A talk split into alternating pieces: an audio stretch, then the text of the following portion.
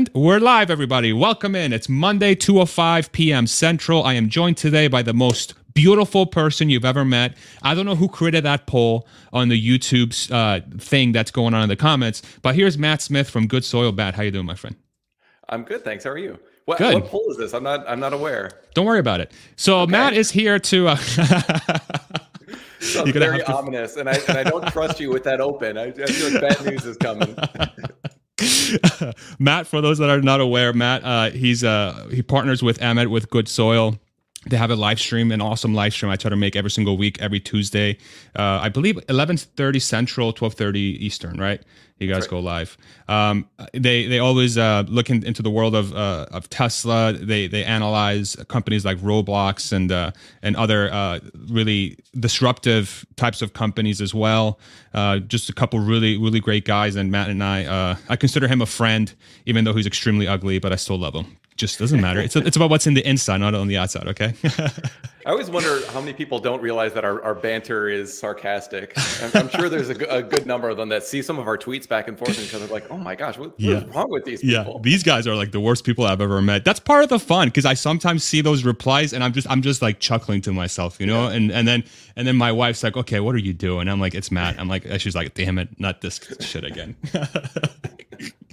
it's amazing. Uh, all right. So, um, did you have a good weekend? We were talking uh, briefly. I know you celebrated the, uh, the the holiday. How was your weekend? Yeah, it was very nice. It was uh, busy, jam packed with uh, with stuff, but it was nice. Um, had a really great Easter. Um, ate a lot of really good food. I didn't have any. I kind of gave up desserts and some other stuff, so I like stuffed myself like more than I should have yesterday on, on all mm. that stuff, and kind of was paying the price for it today. But no, it was really good. How was your weekend? I didn't have a chance to ask you. It's all good, man. It was great. Yeah, it was. We had some friends over on Friday. Uh, we we hung out over the weekend on, on Saturday, and yeah, it was just chill. This on long work on on Sunday. Spent time with the wife. It was awesome. Just uh, you know, couldn't be uh, couldn't be happier. It was a very very good time. Do you like my background, by the way? This is from I, our last. Very strange. It's us it's like, a, it's like a picture in picture thing going on there. I, I, don't know. the The longer I'm the longer I'm alive, the more I realize just how just strange I have problems. I have to go see somebody. I think. Anyway, yeah. let's get the sucker the sucker started. So uh, for those that are on Spaces, we are also on YouTube. I have it linked at the top of the space. You're more than welcome to stay with us in any way in any sort of platform that you'd like. It's also live stream on Twitter as well with video. So it's Spaces video on Twitter and YouTube. And uh, curious to see which which one you guys would like to join us on. We will have a lot of visual aids today, especially for the folks on YouTube. Matt has done a lot of work over the last few days to deep dive Master Plan Part 3, especially from an energy perspective. And we also had some news that dropped over the weekend uh, related to energy as well. So, if producer wife, you want to pull up the tweet um, related to the Shanghai announcement of Tesla Energy. So this is uh, breaking from Sawyer. Sawyer, I don't think sleeps. This dude, every time there is a news article that comes out, this guy is like on it the second it breaks. Uh, Tesla will build a megapack factory in Shanghai. Chinese state media outlet uh, Xinhua reported on Sunday. Uh, construction will begin in Q3 and start production in the Q2 of 2024. Xinhua reported from a signing ceremony in Shanghai. The factory will initially produce 10,000 megapacks per year, potentially generating over 20 billion dollars in annual revenue for Tesla. So what's what's your reaction here? I know this is one that's been making the the waves a lot in the sort of Tesla world. What's what's your reaction here? Yeah, I mean it's good to see the the announcements start to come. Um, so you know Lathrop right now, I think everybody's familiar with it. It's got a um, you know a, a 40 gigawatt hour production capacity. They're not at that uh, level yet, um, but then I think the exciting news was the 100 gigawatt hours that are going to be in Nevada. A portion of that is going to stationary storage. We don't know exactly how much, but it's like okay, you can start seeing like the flywheel is, is really starting to go for for Tesla Energy right now. Um, we've got a little bit of questions on the demand side in automotive right now. You know, I think reasonable people can kind of debate you know how how real that issue is. Uh, but on the energy side, it's very clear they've got way more demand than they can handle right now. So production absolutely is the is the limiting factor.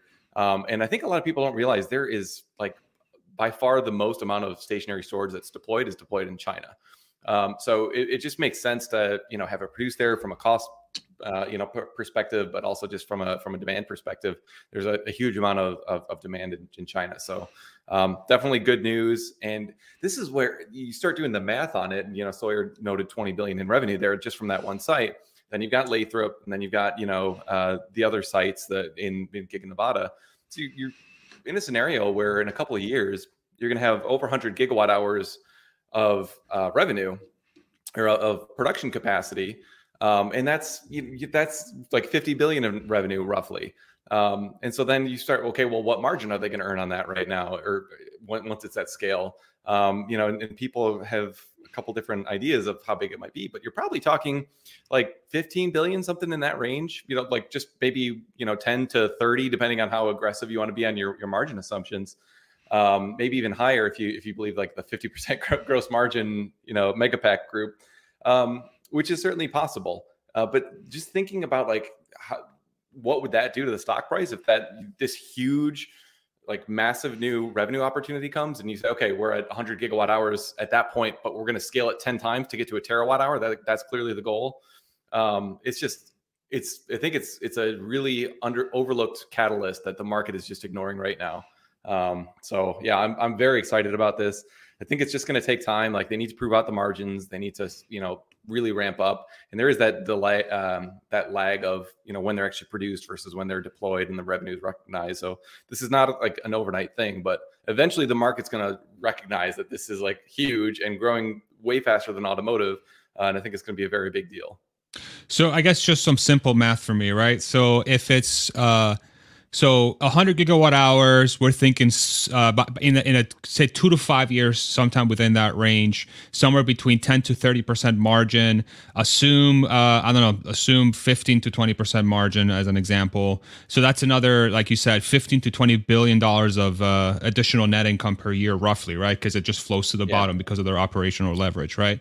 And yeah. then and so that essentially uh, that essentially doubles the net income if you were to uh, uh, extrapolate out Q4 earnings over the year, right? So in like the next two to five years, this basically means if this 100 gigawatt hours of production comes to fruition and there's demand for it, Tesla essentially doubles uh, its net income. Is that a fair way of thinking about this? Yeah, I mean, like to be fair, automotive is going to continue ramping while this happens. Um, so like to the point where we actually see that revenue or that that net income, um, it's not it's still not going to be like more than half of of Tesla Tesla's overall net income, but it's really meaningful. And, and the way that I've been thinking about it lately, um, is like autos the, the whole Tesla business right now is trading at a PE of about 50 but uh, the energy side should absolutely be trading at a much higher multiple because it's going to be growing faster uh, and there's less you know it's not as much of a of a you know commodity right now. There's severe supply constraints. So it really is kind of like a seller's market and it's growing so fast.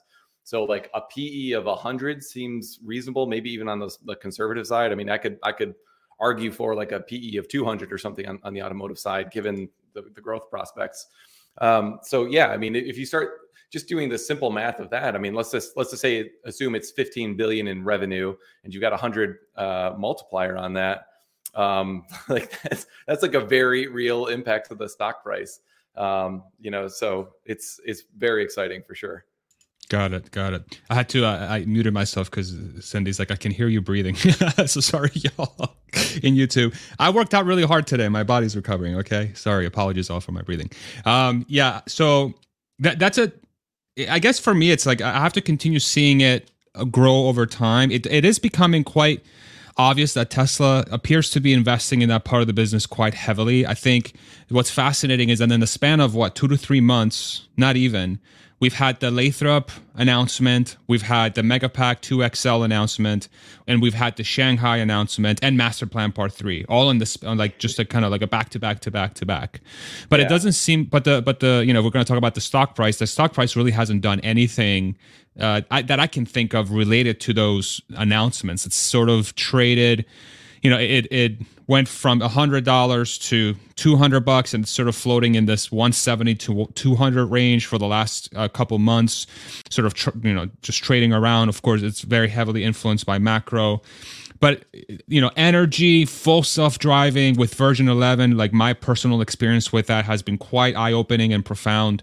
Uh, but but it's it seems like there are things happening with the story that are not necessarily related to auto that you know is it do you think it's going under, under the radar or do you think folks are really are really like capturing what's going on but they're not willing to assign a multiple to it because they want to see it first. Like how how do you justify that sort of reaction?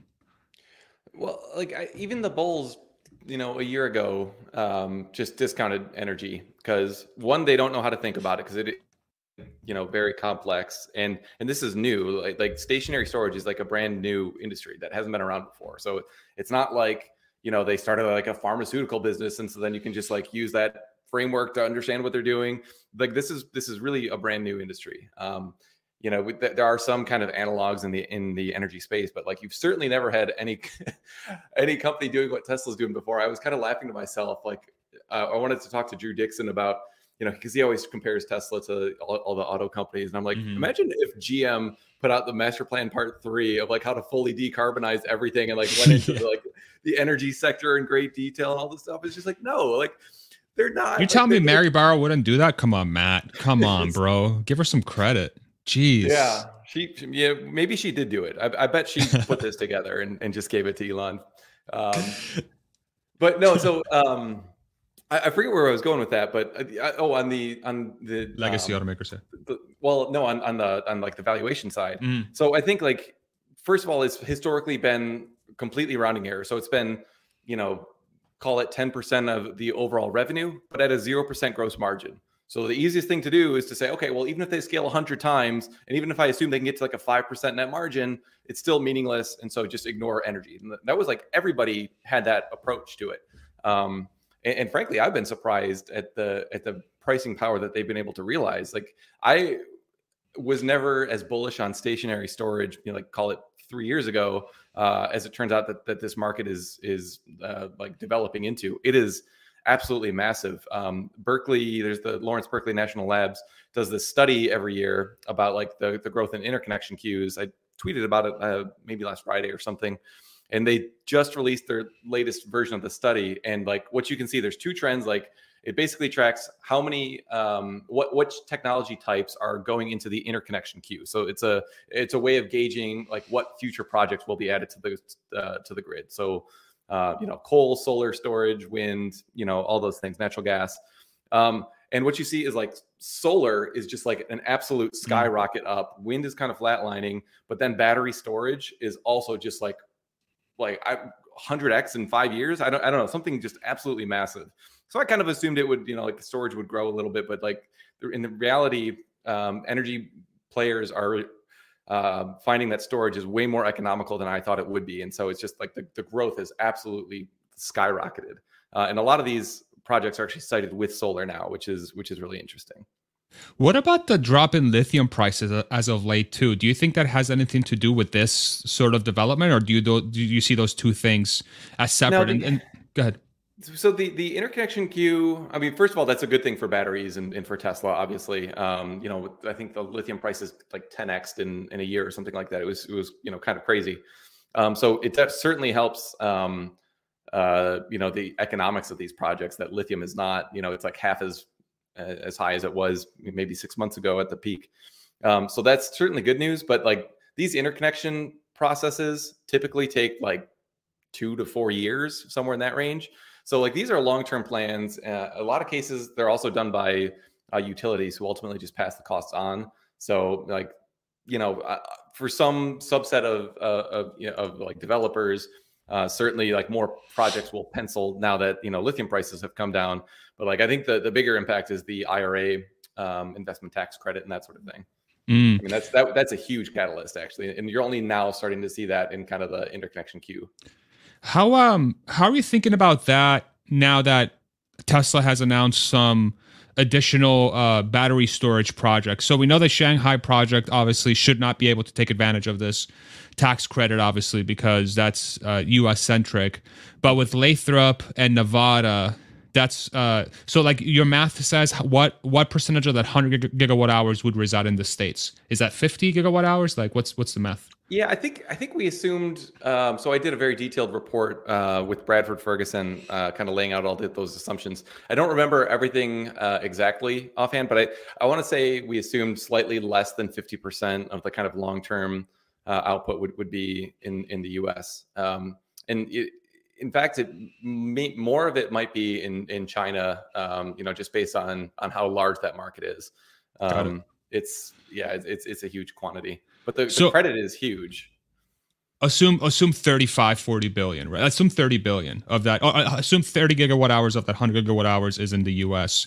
What what would be the um the IRA impact on that 30 gigawatt hours like roughly? Well, so um it's it, it depends because um, Lathrop, for example, is using Chinese cells, so it only gets a ten dollar per kilowatt hour credit in the IRA because they're you know they're not manufacturing the cells there; they're putting it into uh, not a pack essentially, but you still get the ten dollar credit for putting it into a pack or putting it into whatever its final form factor is. Um, so like the 40, maybe the math would be the 40 gigawatt hours at Lathrop um, once that's fully ramped um, at ten dollars. I think that's four hundred million. Uh, I believe that's how that, that math checks out. And then, but like think of um of Nevada, Giga Nevada. So I think they they said that they were spending like three billion dollars or something like that to, to upgrade the plant. Um, but those cells, whether they're used in automotive or stationary storage, those are 4680 cells made in the U.S. Um, so like they're going to get the full uh, $45 per kilowatt hour credit. So that's that's four and a half billion a year just on the credit. Like, damn, how is Wall Street ignoring that? Like, I don't understand. It's such a massive quantity. It's all right there out, out in the open. Um, like they will get regardless, like even if they made no money just selling the like the, the batteries at all, they still get that credit. Um, so like I don't know. This it's just kind of bizarre to me. And, and plus, they're they're, they're going to do more at um, uh, at Giga Texas too, as, as they're ramping that. So, I mean, the actual number is going to be higher than that, and presumably, uh, you know, they'll they'll increase capacity at Lathrop and uh, Bradford's done some digging. I think he's actually publishing a, a video today about his findings at Lathrop, and um, there's a a reasonable um, belief that Lathrop's capacity might be increasing too. So like these it's i've been trying to contrast it lately with like how everybody backs out the the reg credits on the automotive side because it's like eh those are like dwindling and eventually they're going to go to zero and so like you got to back them out of the automotive gross margin. This is like the opposite. These are these are only going to grow every year and like we're talking about four and a half billion of like very high visibility credits and that number is going to increase over the next 10 years until this this credit phases out in 2032 i think it is. So wow. like it's meaningful Wild. How are you thinking? So, so one, one of the thoughts that went through my mind with the recent Tesla price decreases, you know, so we know they've dropped on our average somewhere between three to five percent on Friday with the new round of price decreases. How much of the energy ramp and these IRA tax credits do you think are an offsetting force for the profitability on the car side, which will still enable Tesla to keep a certain operating margin? Say above 15% to 20%, they take a hit on the gross margin side for the car, but they're utilizing the energy and the IRA growth to fund that and and basically essentially eat everyone's lunch on the auto side. Have you thought about that dynamic? Like what is could that be playing out today? Yeah, I mean it's, it's very clear they're they're trying to you know Elon even tweeted uh, about this over the weekend that you know like the affordability is is is like the thing that they're they're really trying to optimize for. And like when you were doing the math a year ago or something, it was like, oh, like a Tesla is like comparable to a Camry or, or whatever at the time. And now it's like got to be way cheaper. I, I, I haven't seen the, so the latest that you've done. I sat down and I did a, a, very quick math of the so the Model Y, the new standard range that they released on the on the uh, configurator, the uh, forty five what is it forty nine thousand dollar uh, mm-hmm. standard range model, two hundred eighty miles. So that one over the over over eight year ownership with fuel, maintenance, buying the car um, at a six percent interest rate or whatever. The the the car uh, the cost of the car of the Model Y over eight years is cheaper than a Rav Four, the Toyota Rav Four, which is like you know not not counting insurance, but insurance is so highly you know variable yeah. depending on the state and the person and who you're choosing right as your provider. So but we're already at a place where a standard range model Y, and I was going to do a video about this sometime this week to actually break down the math for everybody, is uh, is a thousand dollars cheaper over eight years than a Rav Four. So it's you know we're we're getting there. So we're already at that point, but then we've had this sort of very wide ranging discussion on Twitter about well should Tesla market this? hey, like like this is going on now. Uh, is yeah. is everyone aware that needs to be aware about this thing? And you know they are clearly price competitive and and they're potentially utilizing the energy business and the IRA to fund that project to really become just by far the lowest cost per mile solution even before a compact car is launched and before the pickup truck is launched right for the pickup truck market. I don't know. It's it's just a weird it's a weird time in in the Tesla world where now this company seems to be it seems to be it's becoming the cheapest uh, car company to afford you know, like as far as like the yeah. cheapest car to afford, bar none. And I don't know. I don't know if folks are yeah. well, used and, to that dynamic. Like you, you didn't even factor in the residual value. I mean, imagine you get to 150,000 miles on both vehicles. What's your Rav4 worth, and how many more miles can it physically go? And what's what's your Model Y going to be worth, and, and how many more miles can it go? And, and I think if you do the math on that and assume, I don't know, a 300,000 mile useful life, which we know for sure, uh, Mr. Green in, in, Europe and, and a lot of others that have operated fleets of these know that they can operate well longer than just 300,000 miles even. So right. like if you start like adding another useful life on the back of, of your economic, you know, uh, calculation, um, like you've essentially already made your, your money, like you, the economics pencil with one lifetime, and then you got a whole other one on the back end. It's just, it's um it, it's so funny to me to like to see people that are still arguing that like evs are a craze or that like they're just never they're too expensive or whatever because this is like my point emmett and i have been ranting about this lately that like like people don't know like these these are some kind of basic facts that all of us in our little tesla twitter bubble are very well aware of like the safety and of the value and uh, you know useful life and, and all that that type of thing but the vast majority of people don't live in this in this circle and are not aware of a lot of these things. Yeah. So I, I really think. Oh, Florian's in the in the chat. Florian operates Mr. Green. Uh, oh, nice. The, founder of that. Uh, they've got I think 4,500 Teslas.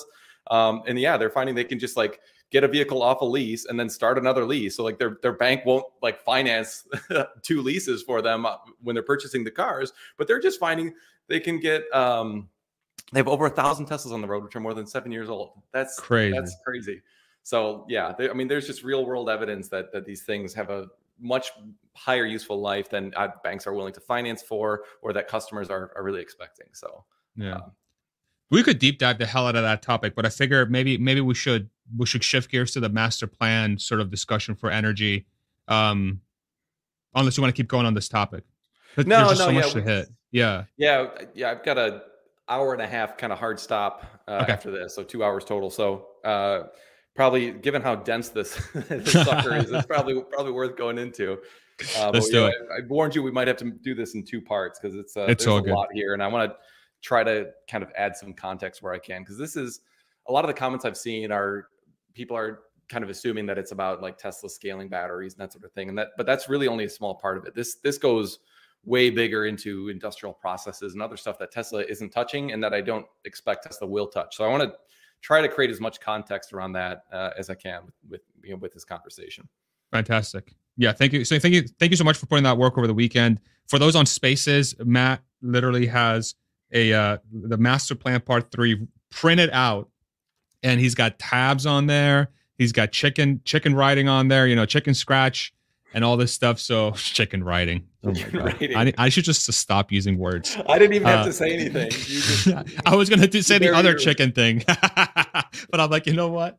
I already ragged on him enough. Since when are you uh, like censoring your own speech? That's that's very I know. Unusual. Who knows? Maybe I'm just tired from the gym or something. My brain's fried already. Just kidding. All right. Uh, so let's do this. Let's pull up Master Plan Three on the screen, producer wife, and then Matt, I'll let you sort of maybe drive us on what you want to hit first. Sure. I'll ask questions as as they come up. Um, all right, and then yeah, so the floor is yours. All right, so yeah, I mean, we can we can probably just scroll to the executive summary on on page three, and, and you know, before we we dive into any of the um, you know details. Sorry, one second. Uh, so click on read master plan three on that link right there, babe, and then you'll get into the document. Sorry, Matt, go ahead. No, that's all right. Um, you know, I'm gonna call out some stuff that I think is either wrong or is unlikely to happen, um, or you know, whatever. And like, I want this to try to be educational, and so like, uh, just at the outset, I want to say that, like I agree with like 99% of what's in here. I think this is like the most thoughtful plan I've ever seen on how to actually decarbonize the, world. Um, so if I'm throwing criticisms out there, just like no, it's in the context of trying to provide, um, you know, visibility into what the issues are and why some things might not happen that that they've outlined here. Um, so just overall, this is like a phenomenal document, and I just wanted to kind of you know couch that at, the beginning that uh, I am going to kind of critique some parts of it, but uh, it's it's really you know it's nitpicking for sure. Um, so the executive summary, uh, actually, probably don't need to go there. Maybe uh, let's start on on what I think uh, you you found so interesting was on uh, page four, um, which was that. Um, oh yeah. The um, was it the, the flows of, of the different where the energy goes and you can see how much of it goes to, to waste heat uh, this is something that i've just you know taken for granted because you know i've been aware of this for like a decade um, that we, we waste the vast majority of the fuel we use and the same thing happens on like your your car too like if you you like so much energy is put into the oil um, like to process it into gasoline and then that gasoline is like not a very um, not very much of that actually gets uh, put into forward motion. Um, it's like actually, this is one of the reasons I was optimistic on electric vehicles uh, before I was a bull on Tesla. I just like I, th- I thought it was so dumb like that we would burn all this fuel and then just like lose all that momentum that you'd build up from a from a physics perspective just by like using uh, disc brakes. So um, just it's just I think eye opening to a lot of people who have, maybe haven't seen this before, just how much heat we lose. Um, so yeah, this this is interesting. I don't know. Was did anything stick out to this to you? I mean, yeah, I mean, it you, was really just how much energy gets gets pulled out of out of the ground essentially, and how much gets wasted. So for those that are on spaces, just to kind of give you guys a, a description of the visual, if you want to read along with us, this is on page uh, four of the master plan, Tesla's master plan, part three. 133 petawatt hours, which is what a million kilowatts. Is that no. the conversion? A billion no, kilowatts. So, um, the uh, kilowatt hour is uh, so a thousand kilowatt hours is a megawatt hour. A thousand. A thousand megawatt hours is a gigawatt hour. Yeah. A thousand gigawatt hours is a terawatt hour. Oh shit. And a million terawatt hours is a petawatt hour. So I don't know. It's so it's a quadrillion whatever that number. It's it's a lot. It's it's a lot. it's, it's a lot of uh, it's a lot of Tesla batteries, a lot of them. And uh, so there's 133 petawatt hours per year that's that's drawn out of the ground from fossil fuels, and 31 petawatt hours per year that's drawn out of the ground from renewables or you know the sky or whatever biomass and then 105 petawatt hours of that after all, it goes through all the pro, you know all the things that we use it for is wasted heat. So 66% of all energy that's let's say let's say captured is wasted through heat. Is that a, is that a correct way of summarizing that, Matt? Yeah, yeah, it, it definitely is, and it I sounds mean, crazy. I, like, how is that even possible? well, it's because like when you burn something, it creates heat, and so like you you burn it. Um, like even in a in a gas turbine, a gas turbine is is maybe a good example to to show how this this works. So um, like literally the the the gas turbines. Tur- some people say turbines in the Midwest. Other people say that's a weird way to say You're it. racist, bro. turbine. I don't know. call it whatever you want to, but uh, essentially. Um, the same technology. Uh, there's actually two different types. There's a frame unit and an aeroderivative. But um, if you think of like the the jet engines that are used in an airplane, um, those same uh, engines are, can be modified uh, to run on natural gas. And essentially, what you're doing with the jet engine is just like spinning incredibly fast so that you can compress the air to you know move the thing. That's essentially how you make electricity too. Is like you want to move a rotor, um, you know, around um, uh, like a, a stator to to create electricity, just a big magnet. Um, so so that's what they they do. They take that same kind of um, uh, engine. They fill it with, well, they they run it on natural gas, and then, uh, but a lot of that to to uh, sorry, I'm word pooping here. Um, it's all good. To, but That's you're creating electricity uh, just by spinning the rotor. Well, but then you've got like all the exhaust that comes off of the uh, off of that engine, and there are some natural gas plants that use that waste heat as another uh, input. So you can actually um, create steam if you attach these like massive. They're probably like eight story structures to it. It's called a heat recovery steam generator. So um, essentially, it's like a whole other power plant that you can use um, with that waste heat to spin a steam turbine. So then that, that type of power plant is more efficient, obviously, because you, are using the same amount of natural gas just to, you know, create your electricity from the original, you know, rotor. But then you can create a whole steam turbine on on the on the back end of it, essentially just using the waste product. It's but like a, lot, it's like a turbocharger in a car, basically.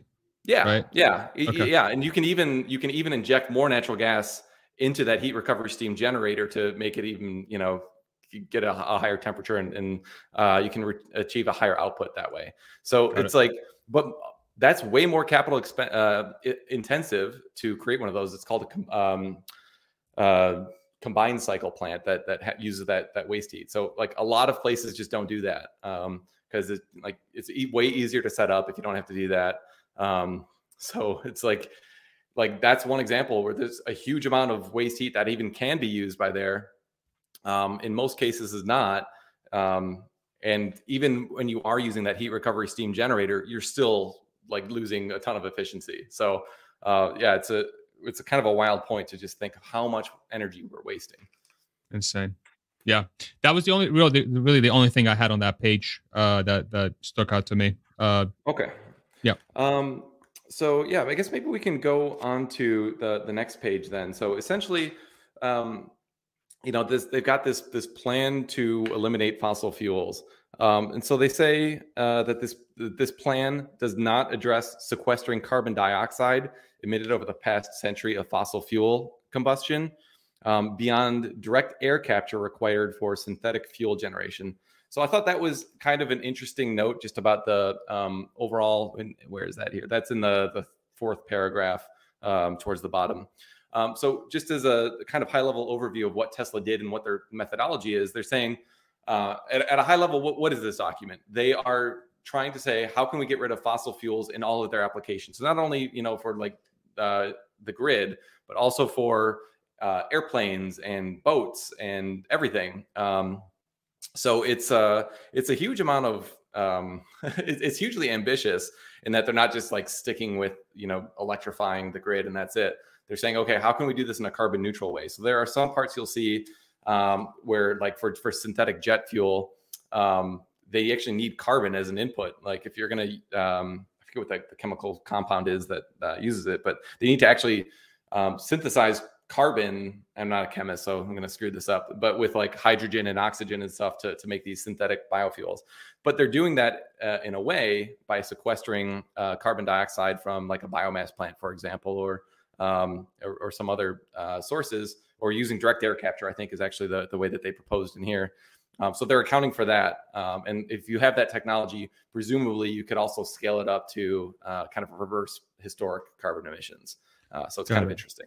So even if it's related to, say, a um, traditional carbon related or fossil fuel related industry, they're still sort of Tesla saying we still recognize that there's going to be a need for these types of processes in the future, but we still need to figure out how to execute that process in a way that's as efficient as humanly possible. And it just so happens that the most efficient way of doing that is by being sustainable and using renewable energy. Is that a fair way of summarizing that?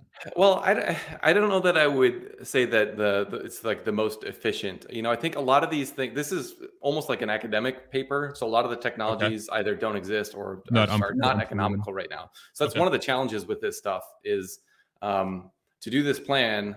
Like a lot of the stuff, and, and there's one area in particular I, I want to kind of dive into that we'll, we'll do in a minute, but. Um, like I'm I'm skeptical that some of this stuff will be economical. Um, so uh, we'll, we'll you know get into it in, in, a minute, but they've done a good job of kind of like um, showing the overall cost structure. And so the, the plan as a whole is economical. Like like what Elon said, you know, you can essentially do this and not do all the oil and gas mining and, and refining and, and you know combusting that we're doing, and it's going to be cheaper. And like for the most part, he's right.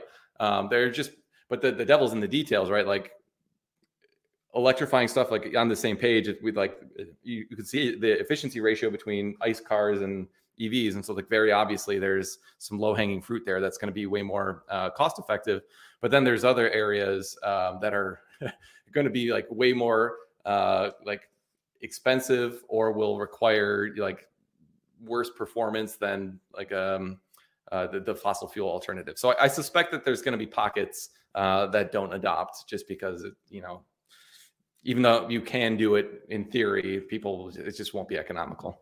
So the what the worst performance is that due to lack of scale or just because the technology is just outright less efficient? Um, so both probably. I mean, the, the, the one example that's that's probably the the the most uh, significant is like for um, think of the uh, what are they called? The ultra large container vessels, like the like the massive shipping vessels. The containers. Those, yeah, the shipping containers like those are like uh, one obviously just gigantic, but they use a really nasty fuel. It's um I forget the name of it, but it's it's essentially like a sludgy byproduct of oil processing. So like you you process oil to get gasoline and all the different you know um, things that you need, and there's like this gross sludge that's kind of left over, and that's what a lot of these um, uh, these these like large transport vehicles use. Uh, so I did the math, and, and so I won't go into all the detail into it. Um, but essentially it's like you'd have to charge a, a ship going from Shanghai to LA I don't know several times along the along the way, and mm. then you'd have like a ton of batteries, which hurts the weight, and so it's like realistically, like there are just some constraints like that where like I, I think you know we may just have some certain pockets that remain on fuels for fossil fuels for longer than we may like, just because it's uh you know not ideal. I see. Okay, I'll, I'll let you keep going. I'll say yeah. Okay. okay. So yeah, moving on. Uh, let me see what we have next here. There's so many different ways I could take this, but I know this would take like literally 10 hours. I'm gonna let you do your thing. yeah, and I, I tend to so drone on too, so it can it can be a little bit rough. Drone on, um, come on, bro. Charging load curve. Sorry, let me just look at that. I think we can skip that one. Okay, actually, uh, let's talk about this. So on on page six, there's just a little note at the at the bottom of that page, which I think is pretty interesting. It says global electrification of the transportation sector eliminates 28 petawatt hours per year of fossil fuel use, and applying the four times EV efficiency factor, this creates seven petawatt hours per year of additional electric demand. Uh, so this is one of the things that we'll, we'll get into in in a minute too. But like essentially, this this plan, like they're tracking how much uh, energy they need to replace in each little pocket that that they talk about in each of the little sectors of this report. And then they're just kind of adding up okay we need like way more electricity. And so even though it's more efficient this plan calls for a absolutely massive amount of, of new electricity. Um, so it's uh it's worth keeping in mind that this is this is a very very ambitious plan. Uh, it's not just like yeah it's it's incredibly ambitious. And it would really change the way that uh, our whole energy economy would work and so it's um, it'll be interesting for sure can I read um, that back to you so I make sure I understand this? So so what this is saying is that right now, if you're you if you are to think of the fossil fuel, so if the fossil fuel part of transportation, it, it's about 28 petawatt hours per year right now.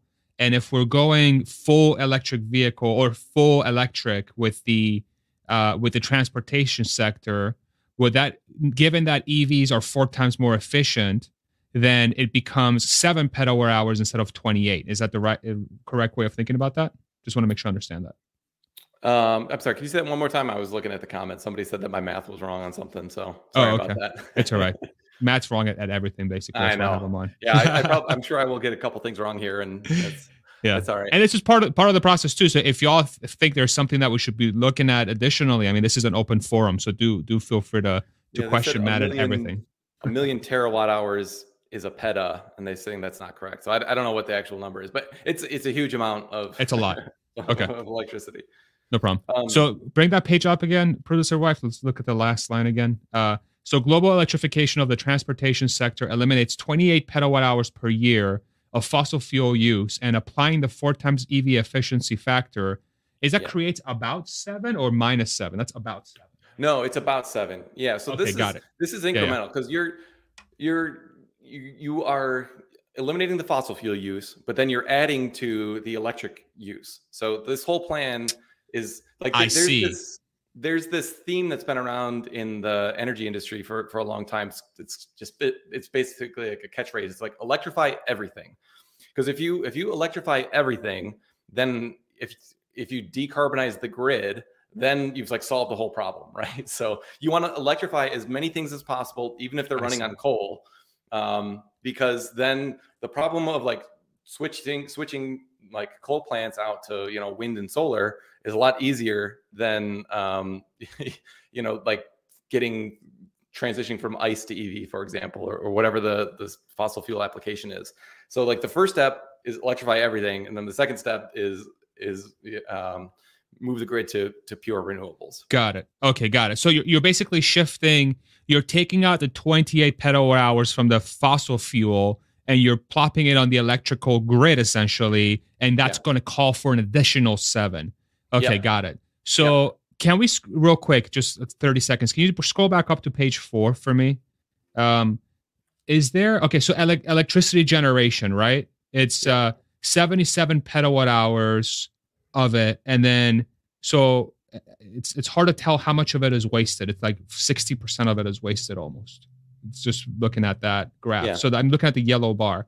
So half is what 30, 30 37, call it 40 uh, ish. So let's say 30 of it is legitimate. Uh, it goes, it's actual useful. So what that's saying essentially, it's that we need an additional seven usable of the 30 that we're generating. So it'd be like an additional um, what what is that 30% so the, the electricity grid essentially has to grow by 30% globally to be able to support the transition to evs is that a correct way of like i'm just kind of conce- trying to conceptualize this um yeah well so like it, it, it goes um sector by sector so so to do your to get the extra what was it 7.7 i think they said oh, for the to, right there okay i see well, it so there's a 33.7 for transportation for okay. transportation. Um, right. Yeah. So like, yeah, you're, you you essentially um, need to grow the whole the whole grid. The, the, think of that yellow bar though. Like the yellow bar is going to grow to like take over all of those um, factors. And actually, there's a there's like an updated version of it uh, towards the back of the report. Let me see if I can find it.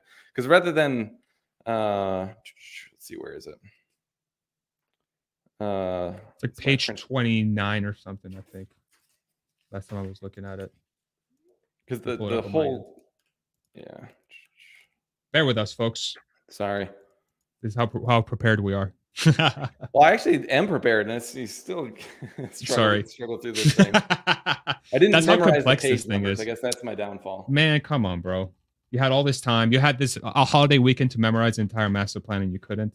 Fail. Come on, bro. I'm looking for it myself here. So let's see. Uh, page. Okay, page 21. Okay, it's further up than I thought. For everybody who's uh, reading reading uh, with us, along with us, uh, producer wife pulled it up.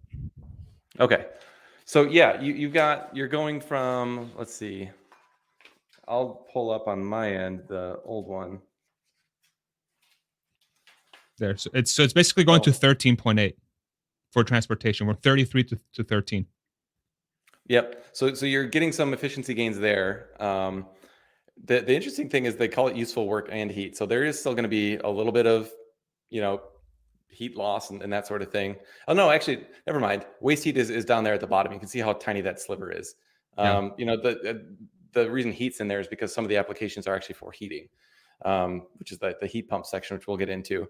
So yeah, the the overall electricity generation, uh, you, you go from 77.7 uh, petawatt hours, I think, to 99.4.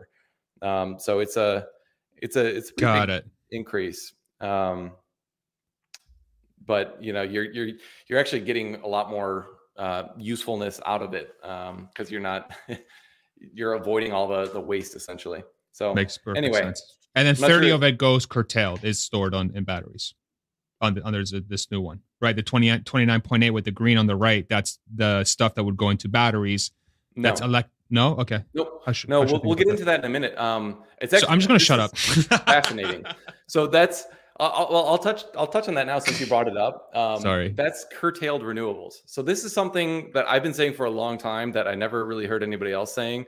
Um, that um, essentially the most economical um, situation uh, if, if you're looking at like the whole grid and like renewables are inherently intermittent, right? Like the sun doesn't always shine, the wind doesn't always blow. We know that. So that makes matching demand with supply very difficult. And that's why you have batteries. But even with batteries, um, you sometimes have just so much renewable generation, um, especially in like spring and summer, that like you have to curtail it. And curta- curtail is essentially like wasted. So like in the wind plants that I used to manage, they would literally just angle the blades a certain way to get them out of the wind. And so if prices were, you know, negative forty dollars, it's like I don't want to have to actually pay to to, to uh, generate electricity. So they just, you know, curtail. They don't they don't make the electricity. Um, you know, in solar you can you can dump dump the solar as well. Um, so it's just it's it's in order to most economically build the whole system, uh, there will be wasted electricity generation.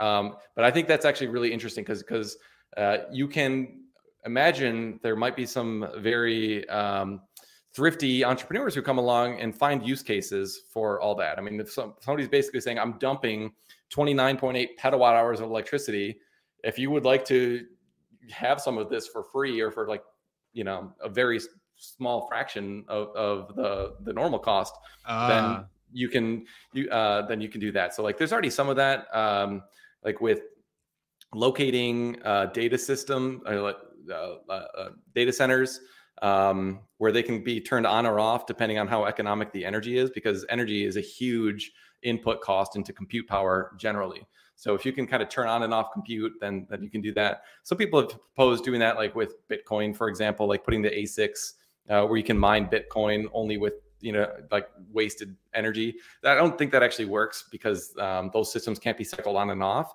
but there will be some use cases for that that i think we can't even imagine right now.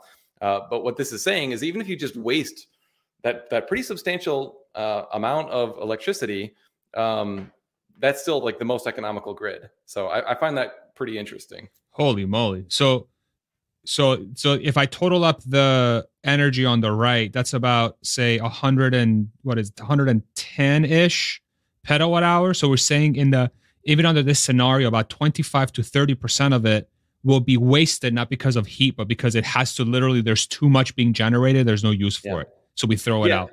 The the way that Tesla did this um, analysis was fantastic. So they they took hourly data um, across the entire United States uh, and just looked at okay, how much um, like at, during this one particular hour, what would the the cost of electricity be? Um, and like what's demand, what is supply, and they match that with like you know solar and uh, wind generating profiles. And there's going to be sometimes when there's you know just too much supply um, versus the demand at that time point, and so then you just you curtail that. Yeah. So it is kind of like the the waste heat in the in the previous example, in that it's like a it's too much of something that you're essentially just dumping. But like this is a phenomenal problem to have because unlike waste heat, which is just like a total loss, you can actually have economic economically useful stuff that uh, takes advantage of free energy essentially because this is this is 29.8 petawatt hours of 100% free energy if anybody wants it it's up for grabs um, so it's wow. it's really exciting i think holy moly so, and if I can just look at one more thing and then I'll let you go. So, if, if, if like keep going, if we go to back to page four, uh, real quick, producer wife. So, it, if we look at the existing at the existing grid, so 29 petawatt hours is equivalent to like it's more than the residential demand, yeah. basically. Yeah. Wow. Yeah. So we would curtail. We would basically dump as much energy under this new system than the global demand for residential energy. Yep, it's massive. Um, and they get into it in in in somewhere in here, um, but like the the current curtailment, I think in in California, which which does have this this problem. Um, I think today actually, uh, I tweeted something today about the um, like the duck curve. It's like kind of perfect weather for the duck curve, where all this solar is being used, and it's pretty much more than than demand. So essentially, almost all of the the generation in California today um, is is like met by these renewable resources. And so there actually will be some curtailment of those, I'm sure. Um, but that the, the amount of times that that happens, I think in California, which is on the high end of like places that have this problem, is somewhere in the neighborhood of like four percent. I think um, Tesla has the number in here somewhere. We'll, we'll, get to it in a minute. And the um, but this plan calls for increasing that to around 35 percent, I believe, of the of the total uh, renewable generation will be curtailed. So essentially, you're overbuilding your generating capacity. You're charging your batteries when you can, but even like with those constraints, they're going to dump a bunch just because in order to have all the energy that you need for those peak moments, you have to overbuild a little bit. But this is this is great. Like I've been advocating for this for a long time that like the most cost effective way to decarbonize is to overbuild solar, which is so cheap. It's like by far the cheapest form of electricity generation. Um, so if you just build slightly more solar than you need um, and have a battery, then you can uh, pretty economically, um, you know, decarbonize the the grid or your house or whatever. Uh, you wow. like you could. It's a like if you thought about it do about doing it in your own house, you could go off grid if you overbuilt your solar large enough and had a big enough battery. Wow. And and of course that's more economical because those systems basically become static. The only thing you have to sort of create raw materials for is not just, you know, you're not digging up fossil fuels or whatever to just waste into the atmosphere. You're just replacing the solar panels when they need to. And then these are static things that just sit there and you have an overcapacity. And so you're better off having too much than too little. And that's why it works so well. Yeah. Well, and, and, I think a lot of people don't understand how expensive the O and M component, uh, the operations and maintenance component of, of a, a, traditional power plant is. Um, but like all, most of the plants that I used to work with would have a staff. Like the wind farm that I managed was 105 megawatts. One of the wind farms was 105 megawatts. Had four full time staff. Another one was 525 megawatts. They had like 28 people on staff. Um, a lot of the like a even a, a 40 megawatt biomass plant that I managed had to be managed like day and night, um, two shifts, 28 full time employees, um, million, multi million dollar budgets for, you know, maintenance. They had to take the plant down every couple, uh, well, twice a year at a minimum to do to do maintenance on this stuff. Like it's it's very expensive to run a power plant, and and you contrast that with solar, which has no moving parts and just sits there. It's like it's very obvious that that's going to win out. Crazy. All right, take it. Okay, let's move on. So um, maybe the the next one to go to is let's see, lost my spot here. Um, okay, so, so let's move to to, slot, to page seven.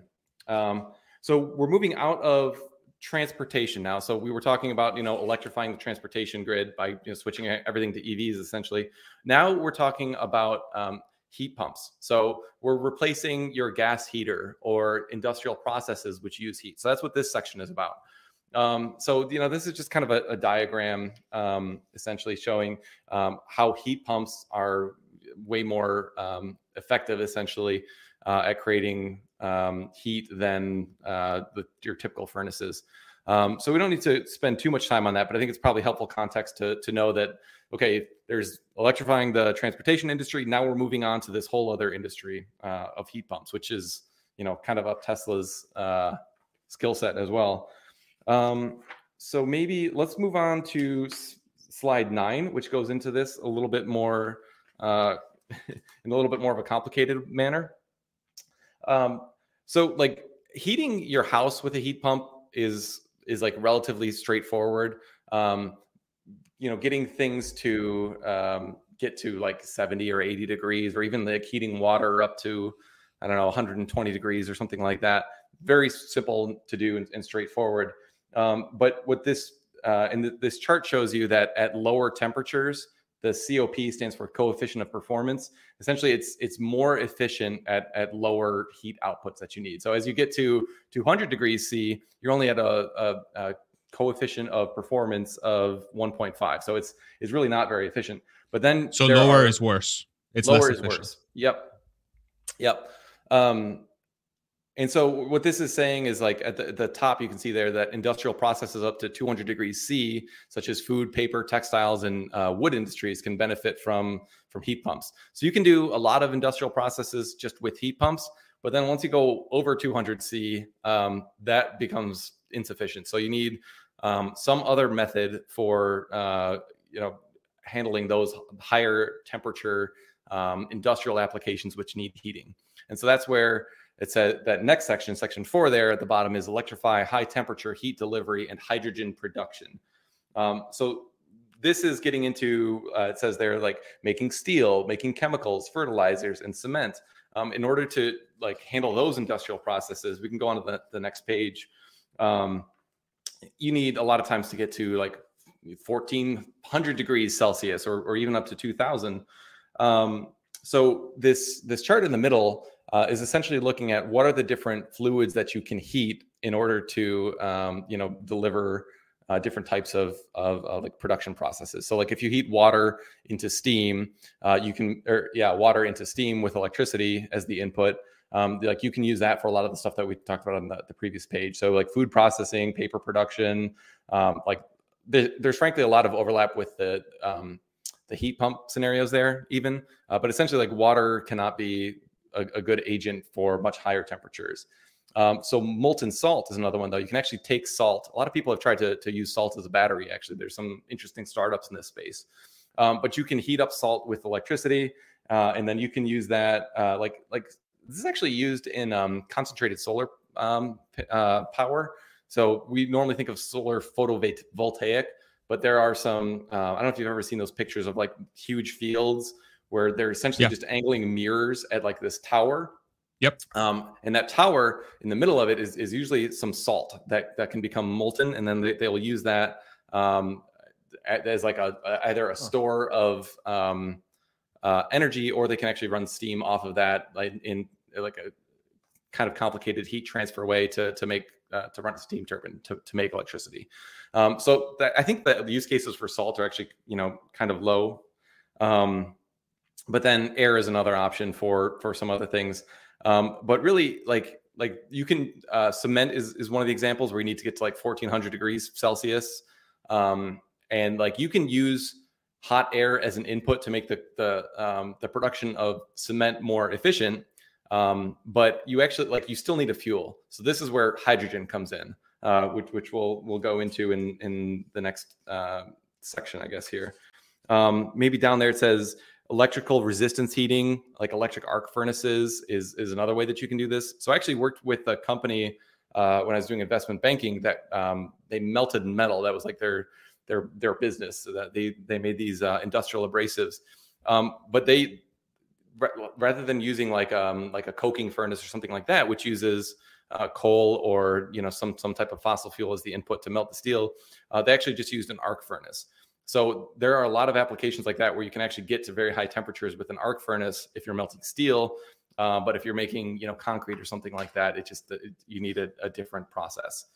Um, so let's move on to. So maybe I missed this part. Just help me understand. So what would heat the air in this case? Well, that so what they're saying is uh, electricity is the input. So if you look at that that okay. chart, so Got you it. can um uh, essentially it's just like a heat transfer um situation. So, so you can use um you know like the like the arc furnace that I, I noted. Um, I, I don't know the specific technologies of like how like what type of heating implement is used for heating air. I think it's a really small use case to be honest with you, uh, okay. at least today. Um, but yeah, you can. There's some equipment out there, presumably that uh, that that would heat air up to that. those extreme temperatures, and then you can use that to you know for for whatever you need. Got it. Um, Thank you. Yeah, and you know, like a lot of power plants today even even do this. So um, two of the power plants that I worked at, uh, they're they're what's called combined heat and power. Um, so like I mentioned, the there's like the uh, if you think of a gas turbine, and then you can create the steam by using the waste heat. You can use that steam to, to turn a steam turbine, but then you can also deliver that steam to other industrial companies. So I worked with uh, like one of the neighbors at uh, one of the power plants that I worked at was a packaging company that made like cardboard. So we would actually sell them steam and they would use that steam uh, to like break down the, the wood pulp and, and to get that into into um, uh, you know their their cardboard. Uh, and same thing on the automotive side. Actually, one of the other plants that I, I worked on supplied the uh, the Ford Dearborn plant with with industrial steam that they would use for their processes. So um, you know there are a lot of processes that do this already, but you if you're to take those gas turbines out of the equation, then you've got to replace them with with something else. Got it. Um, I had no idea there was a market for selling steam. Now I know. Yeah, fascinating. I spent a lot of time trying to price steam out on the what did I what was it denominated? It was like dollars per thousand pounds per hour or something like this. And so oh, okay. Yeah. That's crazy. Spent spent a lot of time on that. And then like what's the optimal mix of like running steam into your steam turbine to sell electricity versus diverting it and selling it to this customer? And like what's the wow. What's the cost? Because like you lose some efficiency if you take it out. But actually one of the interesting things, total sidebar, this is not probably interesting information to many people, but I, I found it fascinating. Is actually if you delivered some steam off of the steam turbine at this one particular location of the steam turbine, it would actually make the process more efficient, which just seems incredibly counterintuitive to me that you're taking some of the like the the heat input and like the the thermal input out and and you're getting more electricity out of the steam turbine than you would wow. if you had let the whole thing run through. It's just kind of bizarre. Wouldn't that be something that can be maybe like handled by AI or some sort of algorithm too, where somebody doesn't have to like just make those decisions that it can all be done by software, like well, all those little minutia? It's um it's pretty static. Like the the relationships are are pretty you know well known and, one to and one. For the most part, the customers want just firm uh, mm. delivery of a very set amount of of steam. So um you we I'm sure some places might be different, but you know, at least with the, the two companies that I worked with, you know, they they wanted to not be interrupted. They didn't want any more or less steam than they were promised. And if your plant was going down, they wanted to know ahead of time so they could plan their, their own processes. Wow. Um, the economy yeah. is so crazy. There are so these like weird edge cases that you would have I would have never thought there was a market for selling steam. It blows my mind. Yeah, well, it's so crazy. There are some plants too um, that that will use steam for like um, citywide. Like if you have a municipality that has a big plant, they can use that to heat the sidewalks or to deliver heat to um, uh, like schools and, and, and, things like that. So uh, yeah, there's like Holland, Michigan actually has a has a big plant that, that does that. And so yeah, there's wow. never any snow on the sidewalks there in Holland, Michigan because they've got this huge plant. But imagine how much uh, like infrastructure goes into that. It's in my mind not very economical. I wonder if that's one of the cool use cases for curtailing energy is to make sure that all sidewalks are like all roads are never iced over or snowed over. And just yeah. Anyway, could be. But uh, yeah. yeah, you think of all the the equipment you need to install underneath everything. Yeah. So I've got a lot of notes on this page. So let's do it. Let me.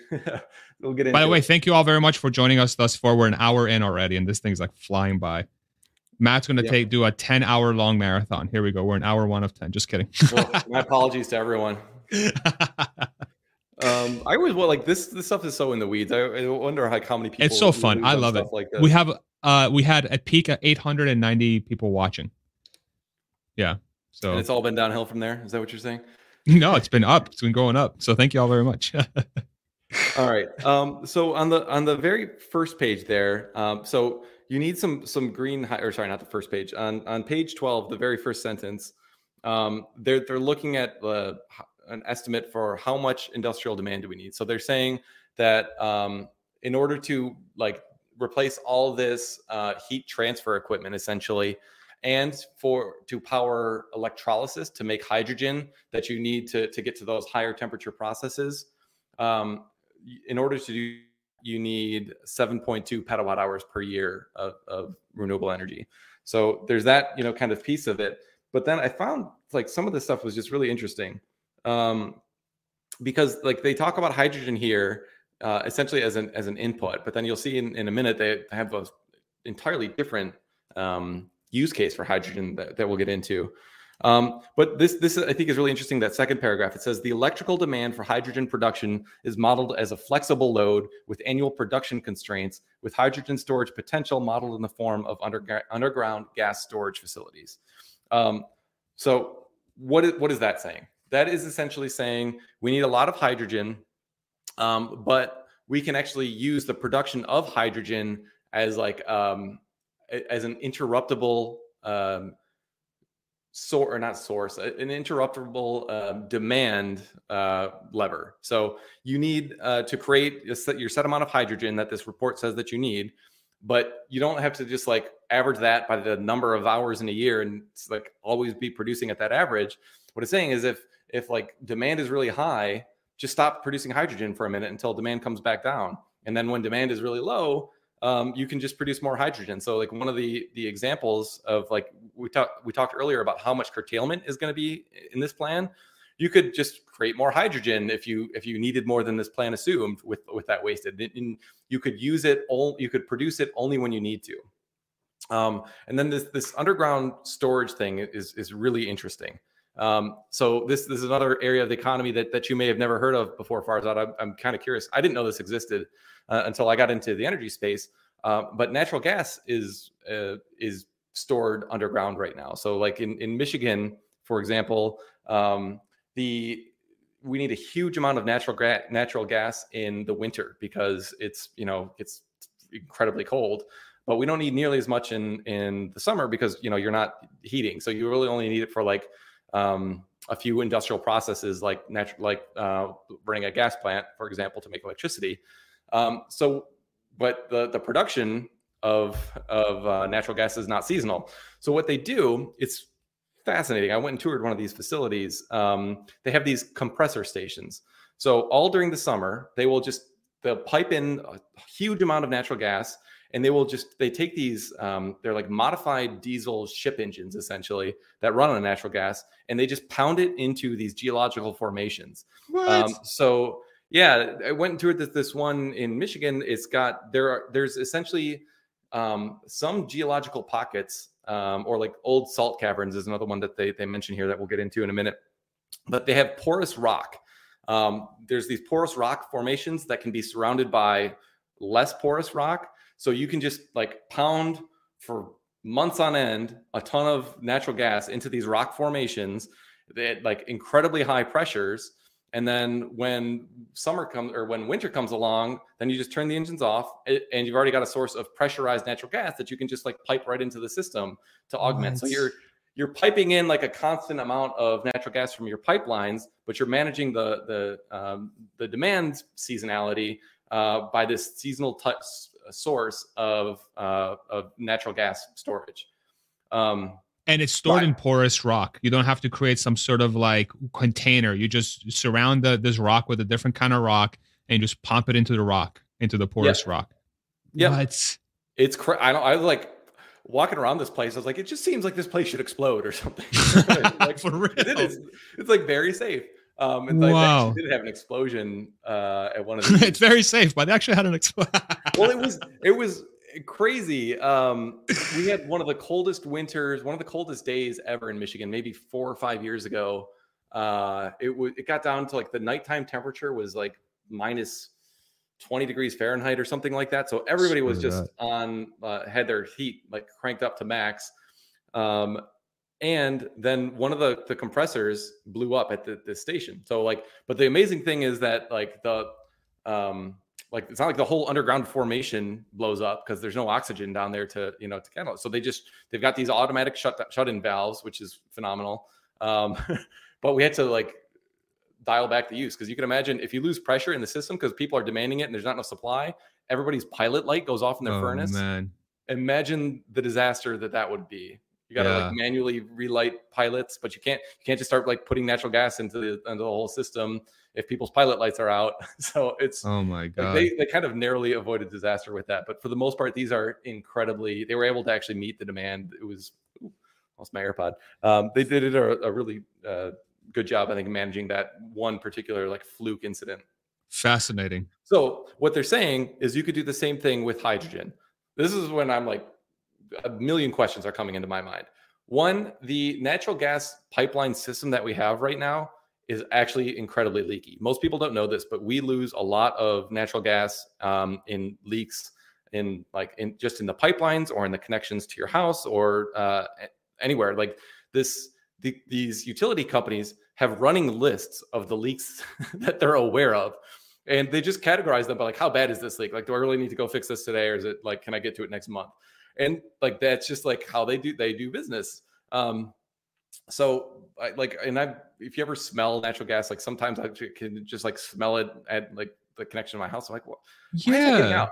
and and so it does. And and natural gas is methane which is ch4 what they're proposing to do in this master plan is store an incredible amount of hydrogen. Now hydrogen is just h it's like literally the smallest element. The, the problem with this is it would leak like a sieve um, so you you can't just put hydrogen into the same infrastructure that we have for natural gas because the like the molecule size is so much smaller that you would just need like much tighter valves. You'd need like you know potentially um, like uh, different operating pressures. So I actually uh, read a report. This I wasn't even aware that people were talking about doing this with hydrogen until I read this report. It was like, this sounds crazy. Like, is that even a thing? Uh, so like somebody did a study of doing of retrofitting gas pipelines in Germany, natural gas pipelines in Germany, um, to to run on hydrogen. And what they found is like essentially they'll leak. So you have to drastically lower the operating pressure so that so that you're not like forcing hydrogen out of these these leaky things. And uh, obviously there's you know explosion risk or something like that. So um, you you can do it, um, but not with the same infrastructure that we have today. Is, is kind of the, the, the conclusion.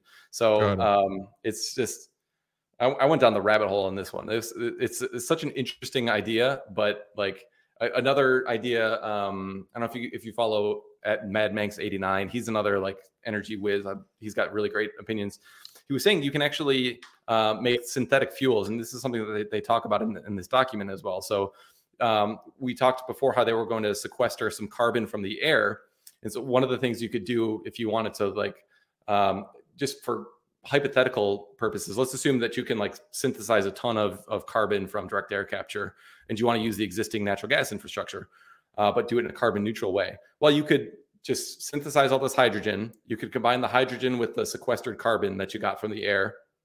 And then you could make CH4 with that and pump mm. that underground and use the whole existing system. Now, that would require an insane amount of carbon and you would just be like recycling it back up into the air. So maybe it doesn't even solve the probably doesn't even solve the problem. But um, the, the molecule size is like a really big uh, issue with, with, this with this part of the plan. I think. Got it. So so if we do want to, essentially, it, it, implies that we need a, a, overhaul of the existing infrastructure to be able to store hydrogen. From from how the the document reads, potentially is that there needs to be investment into that. A, a huge a huge amount of of investment. Yeah. Yeah. Um, okay. And you know one one of the the the other things that they say is like salt caverns. So I guess salt caverns are are probably a better option than like the type of porous rock that I was telling you about for the natural gas. Mm. Um, I'm guessing those. I, I, don't know all the details, but it seems like that is the way to go. I, I, the energy um, department of, of the United States apparently just released um, a couple different reports on this. Like just before we got on today, I like found this 111 page report that the Department of Energy just put out about like uh, hydrogen. It was it's fascinating. So I, have got to dive into that some more. Um, okay. So, but let, us move on because that's uh interesting. But there's there's a lot more to get to here. So uh, number five on the same page 12 is saying, okay, so now we've we've handled um, you know hydrogen for industrial heating purposes essentially. Um, but what about like sustainably uh, fueling planes and boats. So this is something that we, we talked about before. So shipping uses this this heavy fuel oil, um, which I mentioned is just like very nasty. Uh, but it says on the the first sentence there that you would need um, you would need to optimize design speed and routes to enable smaller batteries with more frequent charge stops on long routes. And so I was like, okay, you're, you're going to essentially put batteries in boats and have them charged and like essentially build out like a supercharger network, but in the sea, you know, on, on island chains, presumably. Um, and so I'm just wondering, like, how realistic is that? Um, but I did some some math, which I, you, you you may or may not find interesting. But I was just trying to figure out like how much fuel input do these you know ultra large container vessels use. Um, so the math I found was that they use on average about 350 metric tons of this fuel a day um, which on a two week journey from Shanghai to LA would be 5,000 metric tons. Um, to convert that into um, the electrical um, like equivalent, you would need 19,500 megapacks, uh, which would cost $39 billion and have a weight of 1.6 million tons. Jeez. Um, and for comparison, uh, like the fully loaded um, ultra large container vessel uh, has a weight of half a million tons. So at least with current technology, it's not really feasible to just like put a ton of batteries and do a two week sea journey on a on a ULCV. Are you are you also accounting for the more efficient drivetrain or whatever you want to call it to drive the I, boat? I found some conversions that that allegedly took that into consideration. Um, you know, but even if I, if I'm off by like a factor of three, like it doesn't matter. It's just it's like too many batteries. So I it, it looks like Tesla did this same math and said, okay, well you you can't just stick you know whatever that is like 100 gigawatt hours of batteries onto onto every single ship. Like that's just that's not a good use of resources. Um, yeah. so the solution they came up with was just you know more frequent charging stops smaller batteries more frequent charging stops. Um, which to my point i like uh, earlier i just don't think that's going to happen. I don't think like if you are turning a two week journey into a three week journey and you are you know uh, lowering your performance because you're you're running at a lower speed, which they, they also mentioned because your efficiency uh, in water really uh, reduces when you're getting at very high speed. Just like cars, you know, like when a car gets up to 200 miles an hour, like it, the the air pressure that that creates, the the resistance is is like the most significant at, at that at that point. So like adding an extra um, like the amount of energy needed to get from like 205 miles per hour up to 206 is just like astronomical because of the resistance. Same thing's true mm. in water and, and to a, an even more extent. So you got to slow down shipping lanes, add charging stops, and add a lot of expensive, uh, you know, batteries. I just I think that's going to be a hard sell. So if I had to bet on one part of the plan that doesn't happen at, at least for the next you know 50 years, I would guess it's it's this the uh, this segment of the of the shipping um, part of the economy. I think the the maybe the I, would be very very curious to say like what how because boats don't stop for fueling right now, right? They go straight from coast to coast, or do they stop at islands to fuel the container ships? How's that work today? Um, you know, I, I think the like the the ultra large container vessel ones that I'm talking about, I, I don't believe they'll stop. I think they'll they'll go like they two weeks going. and keep going. Yeah. Yeah. Okay. Yeah, because I'm curious. I mean, I'm sure. I'm sure there's some sort of mathematical equation that says, well, you might go from a two week to a four week lead time but if you can put more of these on the ocean and sort of like maybe double the boats on the on the sea then you can kind of like get the same end result because you'll just fill the pipeline up and you just uh, double your lead time and you could do that but i mean that, that that's a that's a very we have to sit down and actually do the math and understand yeah. sort of what the efficiency is of these electric boats that they're trying to trying to do to see if it's economically viable yeah, I'm not too sure. And you know, it's it's kind of like the same thing in in rockets. Like you know, like when you burn the fuel in a rocket, it gets lighter, which makes it more efficient the further you go right. along. But like you got the same thing on boats. Like if you use the the energy from half your batteries, well, now that's just dead weight, kind of uh, decreasing your efficiency. So right. for for long duration stuff, uh, somebody in the comments said synthetic fuels, and I think that that might be the way that you do it. So kind of similar to what we're talking about with like you know making synthetic uh, methane or something like that you I don't think you would do that with um, it wouldn't run on methane, but like there, there, could be some synthetic liquid fuel that you could maybe retrofit these with. What about hydrogen? That would be a, what's that? Hydrogen. Hydrogen. I think again for for the reasons that we talked about before, you would probably want to um, synthesize it with something so that you, like you would either need like a a very highly pressurized container to, to hold all that hydrogen, uh, but it might just like I think your your most energy dense solution is going to be some type of uh, of like liquid synthetic fuel that you can you know just put in there. And they talk about making uh, synthetic jet fuel in here too. Um, so I I don't know enough about maritime operations to know whether you can use you know jet fuel, but I'd imagine there's probably some liquid variant that that might be a, a better option than you know just batteries. But I could be wrong. Got it. Got it. Okay. Continue, please. All right. Uh, and actually, yeah. So he says, that he says this. It, the the plan says this on uh, on chapter twelve. It's, it mentions carbon and hydrogen for synthetic fuels may also be sourced from biomass. Um, which for, for those who don't know, like biomass is burning like wood chips or something like that. A lot of like byproducts from the logging industry uh, can be burned, and it's essentially carbon neutral because it's like the trees would just release that to the atmosphere anyway. In some ways, it's actually better because there's um, emissions capturing equipment that takes out a lot of the stuff um, in, in, in a biomass plant. Um, but yeah, what they're saying is you could essentially take some carbon and, and synthesize it to make some some fuels. Got it. Um, and for planes, we didn't talk about the planes, but this the same. Uh, you can essentially make make the jet fuel like we were talking about. Um, so now it says uh, let's let's move on to the next page, page thirteen. Um, this this one is kind of funny. So I, a lot of the the energy nerds out there saw this chart and just kind of laughed because it is like a drastic oversimplification of of the grid, and parts of it are like just wrong. so okay. for for example, like Louisiana is not really part of the Southwest grid interconnection. It's actually part of what's called MISO, the Midwest. Uh, uh, inter- how am I blanking on the the, uh, the name for the ISO? The uh, interconnection system operator or something like that, uh, integrated system operator. So like the the same electrical grid um, runs from Michigan all the way down to Louisiana and, and big chunks of the, the states in blue there. Um, and there's just like parts of Texas aren't right. Like California has its own grid. So so they've essentially vastly simplified um, the existing uh, grid system because uh, there are a lot more grid operators, but then there are also some areas of the country which don't have grid operators, where the um, essentially the uh, local utility manages that you know produces the power also balances the, the the transmission and distribution systems. So you don't. It's just it's it's way more complicated. They they took a a, a very uh, simplified approach to this, uh, which I thought was kind of interesting. So there's a lot more players in this. So there's like the the gray area is going to have multiple players, the blue area is going to have multiple players, the pink area is going to have multiple players, so on and so forth. It's not as simple as from here yeah. to there. Yeah. It's it's definitely not as simple as that. And the um so they did it for for modeling purposes. So I'm not going to critique it too much because it's like you you can like analyze this thing to death. But essentially, getting this stuff to uh, all work out uh, in the way that they're modeling kind of depends on the transmission constraints that they've shown here.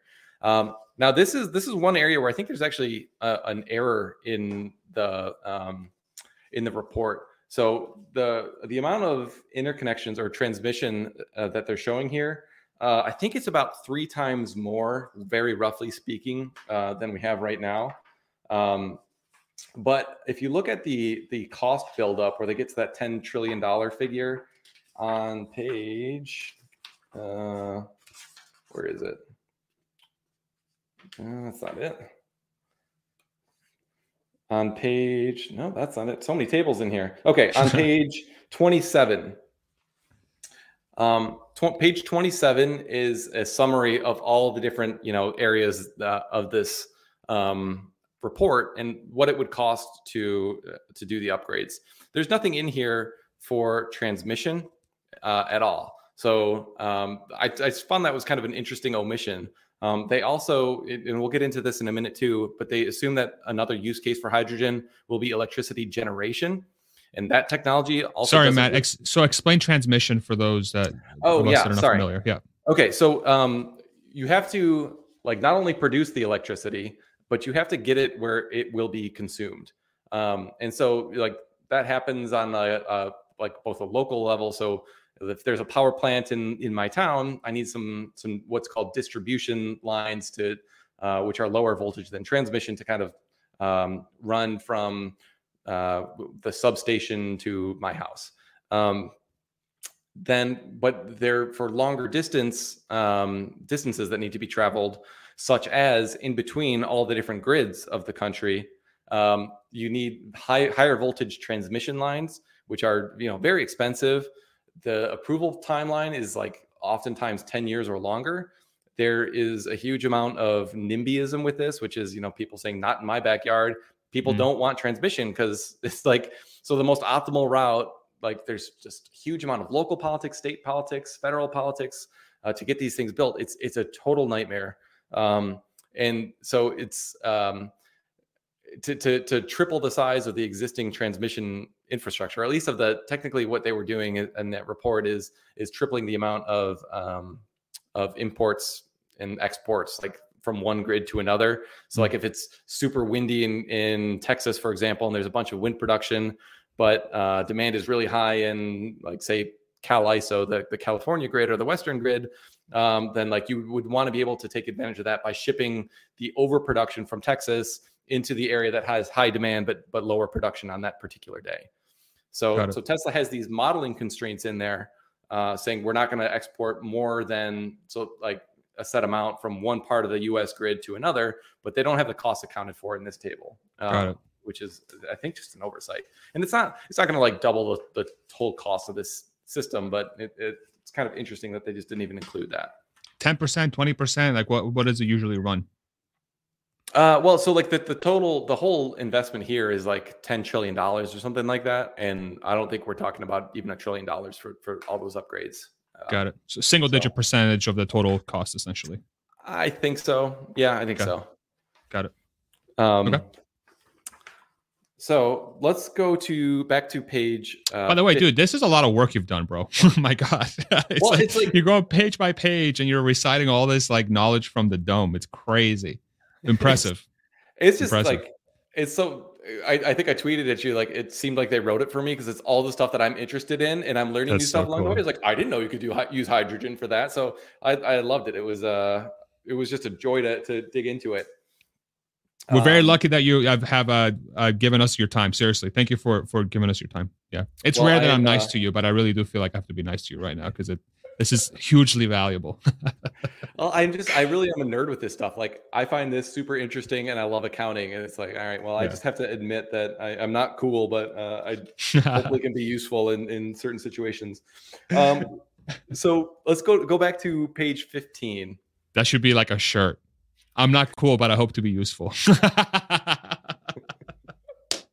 I want to make you one for the next one for part. All right, I like it. Yeah, yeah. I saw Yashu was in here earlier. You got the the blueberries shirt Heck for yeah. honor him. So yeah, I think a nerdy shirt. um, okay, so so this uh, this is interesting. This is essentially um, kind of a, a, summary of what they were modeling. Uh, I told you that they looked at the the resources uh, on an hour by hour basis. Um, so what what you're modeling on the y-axis here is what's called capacity factor. Um, capacity factor is a really interesting um, uh, tool that's that's used commonly in energy in the energy space to essentially say, okay, how what percentage of the time is your resource being utilized? So if you have like a hundred megawatt hour gas plant, it can run like 90% of the time, 95% of the time, as long as it's economical to. And so you essentially take your um, 100 megawatts that you're capable of generating times 8,760 hours in the year. And then you take the, uh, so that that's in your denominator of capacity factor. And then the numerator is just what was the actual production. Mm. So with solar, uh, it, solar, obviously, there's, you know, roughly half the day when um, it, there is no sun, and uh, most of the rest of the day it's not producing at full output. So that's why if you look at those solar capacity factors, they're like you know 22, 27 percent kind of range. Um, it's pretty low. Wind tends to be a lot higher in like the you know 20s to 40s. Uh, but a lot of like normal plants, uh, depending on like if they're base load, like nuclear, for example, uh, has an effective capacity factor of about like 100 100% like maybe 99% because you can't turn it off. Like turning it off is a multiple day project. Um, so like it just runs flat out. It's called base load. You don't turn it off. It's just always there. Um, they actually have a code, at least in MISO. It, you can denote something like that as a must run plant. And then the, the ISO can't tell you to turn off. Uh, even if like prices go negative, you're just like, sorry, I'm not turning off. It's physically not happening. Wow. Um, so, so this is where like the way that we used to do things on the grid um, doesn't work if you're if you're like having huge amounts of new solar and wind um, that just like you can't control. It's it's like uh, the way that like it fire hose. Work, yeah, well, it, it'll turn on and off. Like, but like the way it works right now, like the, the guys in the control room at a plant will literally get a call from from the grid operator say hey fire up. And like it's kind of a, a just crazy system. Uh, like there are some dispatches where you know it's a more automated system than that but there are definitely still times when, when you've got like that's the level of technological sophistication of this process. Um, so what I found kind of interesting about this, so you, so you can see the the capacity factors for wind. It, like it's very seasonal, but this also shows you on a daily basis. Um, at least where the wind plants that I operated, they tended to generate more energy at night, um, slightly higher capacity factor during nighttime. Scroll down a little bit there, hours. producer wife, if you don't mind, so we can see that whole chart there at the bottom. Is there more entry? Yeah, perfect. And just just make it so that, that both the graph at the top and the chart can both be seen fully, if you can get them to line up. Yeah, sorry, Matt, go ahead. Um, yeah. So um, what I found kind of interesting about this, though, is that the, those solar capacity factors in the you know call it mid 20% range um, those are not indicative of residential capacity factors uh, those are like more commercial and and uh, especially utility scale capacity factors where you're essentially facing them due south to get advantage of of the optimal amount of sunlight but if you put those same panels on my house, which does not face due south and actually has some that are really suboptimally placed, you're going to have the capacity factor more in like the where I am in Michigan, probably more like 16%, 17% range. Um, so if you wanted to be really nitpicky, or if you wanted to say, uh, where is Tesla's opportunity? Tesla has been talking about being a distributed. Uh, Elon actually said in their 2017 earnings call, he wanted Tesla to become a giant global distributed utility. And that word distributed means they'd be doing things uh, what's called behind the meter. So putting solar on your roof or solar on the, like the, the roof of the gigafactories, where it's actually being uh, you put you site the production of electricity with the demand point of electricity so that you, you don't need all the, the transmission and distribution. But these mm-hmm. capacity factors um, are not are definitely not residential. So to the extent that you wanted to uh, have this same plan, but uh, do it more on on like um, on a distributed basis, you would need to to pay for a lot more solar because you wouldn't be generating as much electricity as this model is, is going to tell you. Got it. So so the the people on people's houses the solar CF is going to be less because it's yeah. not going to be optimized for wherever they are, depending on your roof and where it's facing. Plus, you're not going to get as much density, right? Because it's just going to be each yeah. roof is going to have so much so much solar on it. And so the angle and, of the roof is bad. It's not facing due south. Yeah. Got it. Got it. Okay. Got it. Very um. So yeah, I thought that was just kind of interesting that they just put that out there because it, it seems like the opposite of what Tesla is actually trying to do with their solar business. But you know, I think for um, I can't really nitpick it too much because I mean, this is like almost like an academic exercise, like I said. So it doesn't drastically. Couldn't they do the, both yeah. though? Couldn't they do both? Couldn't you have yeah. it on? Yeah, and just merge the two. And I I would argue that that would be the cheaper cheaper way to do it. So so you'll get lower energy output if you put it on your roof, but you can avoid paying for a good part of the transmission and distribution system. Yeah. So, um, yeah, it is kind of interesting. There are all these trade offs of when you're trying to match supply with demand on an hourly basis like this, it's uh, very, very complicated. And it's fascinating that based on this graph, wind would generate more than solar. Is that a, is that correct? That's just based. Yeah. Yep. Yeah. Okay. Yeah. The, so wind wind definitely has like kind of mid 30s. Uh, some of the projects I worked on have like a 40% plus capacity factor. Um, so that's that's not unusual. Um, and so th- the net petawatt hours from wind on this chart would be more than solar, or just it just happens to be like are the capacities one to one? So it says like is it wind twenty nine percent capacity factor? Is that based is it is that based off of the the the same top number? If that makes any sense. You know um, what I'm um, saying? I think so, but uh, so the, so the but the, I think what you're getting at is um, is there going to be the same amount of is there going to be more wind generation? Correct. No, um, because you're going to build out more solar than you are wind here uh, okay. in the plant. So if you if you had just like five petawatt hours of wind and five petawatt hours of solar, yeah, you would definitely have more actual or not petawatt hours. Sorry, if you had five petawatts of output um, capacity of uh, what's called nameplate capacity. So let's just imagine like a hundred. Let's make it easier: a hundred megawatt wind farm and a hundred megawatt solar farm. You would definitely have more energy from the wind farm than from yeah. the solar farm. Got it. Because it's just more. It's more efficient. Um. Yeah, I wouldn't even say that it's it's more efficient. I guess technically you could say that it's just uh, it's it's producing up to its stated capacity more more often. time. Yeah. Yeah. Okay. Makes sense. Got it. Um, okay. So thank you for uh, opening up this black box for us. This is literally like, I mean, I, this is one of the most, I can't tell you how much I'm learning on this podcast for real. For real, for real, for real. Yeah. I'm going to actually start being nice to you on Twitter. I'm yeah, thinking about it. Ew. Um, yeah. So if you if you scroll down um, a little bit to the bottom paragraph on the same page, um, they have a, a whole um, paragraph here, which I won't reread, but essentially, at that last sentence, they say um, they're talking about curtailment. So they're saying that the the trade off may evolve. Uh, let me summarize the, the couple paragraph, the couple sentences before that. They're just saying they're going to overbuild solar and wind. Um, and that will, will result in more curtailment. But they're saying that the most economical thing to do in their model was to, ha- to have more solar and wind uh, and not build as much battery capacity to capture all of it as, as like you, you, might think they should do. Uh, but what they're saying is the trade-off that trade-off may evolve as grid storage maturities, uh, grid storage technologies mature.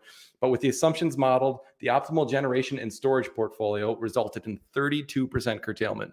Wow. So you're losing a third of the electricity that you produce, um, which is just kind of massive. And if you actually go to the next page, oh, actually no, it's uh, so. So let me let me rephrase this another way. So so of of how they've built so wind wind capacity factor 34% and solar capacity factor 24%. So each one of these is producing one third to one fourth of their total capacity. And of that one third to one fourth, you're still going to quote unquote waste one third of that. Yeah. Yep. Got it. Yeah. Crazy. Yeah.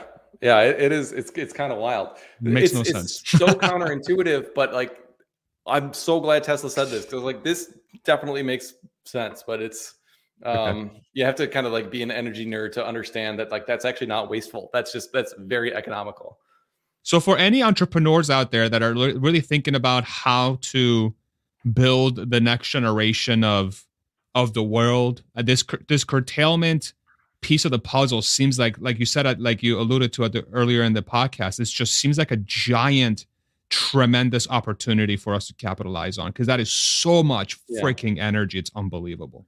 It's yeah. it's crazy. Um, and have you uh have you done read any of the, the work by oh gosh what the what guy's name? I can't believe I'm Tony Seba. Tony Seba, yeah. I have his um, book. I um, haven't read it yet, but I know I know a lot of his work.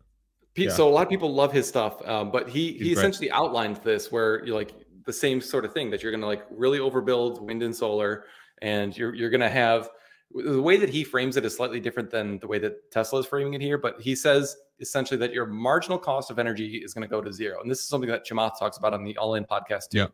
And it's it's really worth understanding because you have to pay like for all the capital to build all these solar plants, it's like ridiculous. You have to it's going to be very expensive.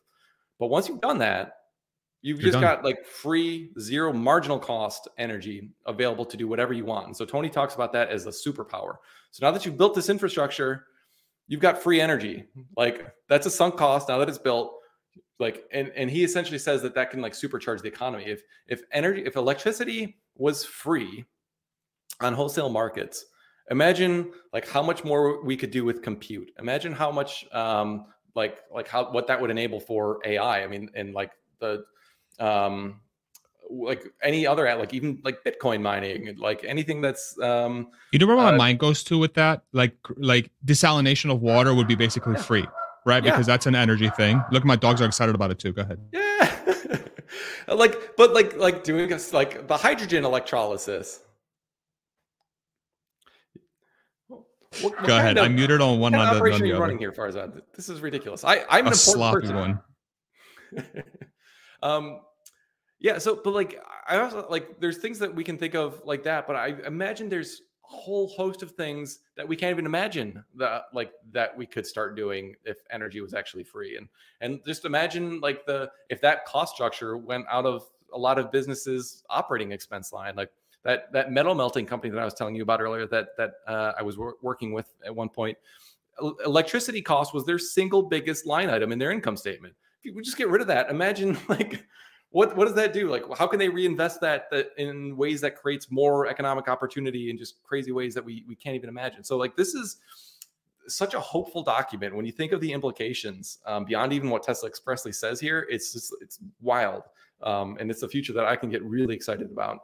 Man, crazy. Keep, keep going. Sorry, I didn't, I didn't mean to.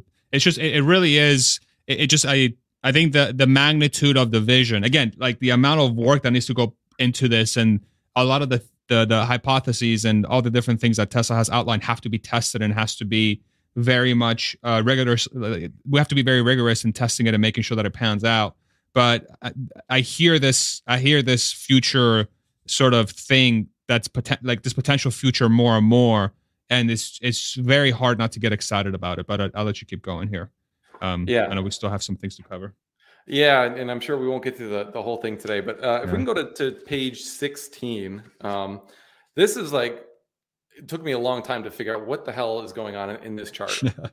um, so I, I will try to walk through it in uh, as logical a way as I, as I can. Essentially, what, what they've done here is they took um, excuse me. I think can you scroll down a, a little bit there, producer wife, so we can see the bottom uh, the legends. Thank you. So it is a four day look at their essentially their modeled um, grid system. Um, and, and they're saying, okay, we've got all this solar and wind built up. Um, and they took some historical days and said, what would those resources being in place in the way that we have um, outlined here, what would that look like? And so you can see like the green is the wind. Um, that's that's like kind of at the at the bottom there. The the yellow is the solar. So you can see in the middle of the day that that really starts to peak up. Um, and then you've got so much solar generating uh, kind of in the middle of the day that you can start uh, putting that to storage. So the, the gray there is lithium ion storage. Um, and then the, the red is thermal storage, which actually we didn't uh, talk about quite yet. Um, I don't know if I, if I, just rolled over that part, but they were actually talking about using um, some of those thermal systems that we are talking about on the industrial side as a source of storage. So, like you can heat the molten salt um, and then take that heat for your industrial processes that you need the next day. So when when like energy is just super abundant and you've got more than you need, you you take a good chunk of that and you you heat up your your salt or whatever your air your water, um, and then the next day that, that that's just kind of available for you. So you you would discharge it during the operating hours. Um, okay. So that's kind of an interesting thing that I hadn't really heard Tesla talk about before. But then you can see um, once the uh, demand goes down a little bit, or the sorry, the supply, particularly of solar, goes down. Um, like if you actually let's look at that November second date. Um, you can see uh, kind of clearly there that there is lithium ion uh, charging. Let's see, where is it? Um, oh no, sorry. There's lithium ion discharging, which is that kind of gray uh, chunk um, ab- above the the green. Um, uh, above yeah, right like there. okay, We're, yep. Cindy, Cindy got it there. So yep. um, you're you're discharging your, your lithium ion batteries that you had charged during that peak time there. Uh, and then you're also discharging your thermal storage, which is the, the thing right above there. And then they just stuck in uh, hydrogen storage will be discharged. That's like the light orange or like the, the peach color. And I was like, what the hell is hydrogen storage discharging? I don't I don't recall Tesla talking about that. So I went deep down the rabbit hole and like what because they're talking about um, um, electricity generation with, with a lot of this stuff. And so like I don't recall anything about hydrogen electricity generation, but like there it is. Um, so I just found that very strange. We'll go on to that in the next page. But um, essentially, what they're saying is like all these new technologies that they've modeled, this is how they would operate in like a four day, you know, kind of time period. I think it was in the fall that they did. Um, so any any kind of questions or comments on that before we, we move yeah. whole hydrogen thing?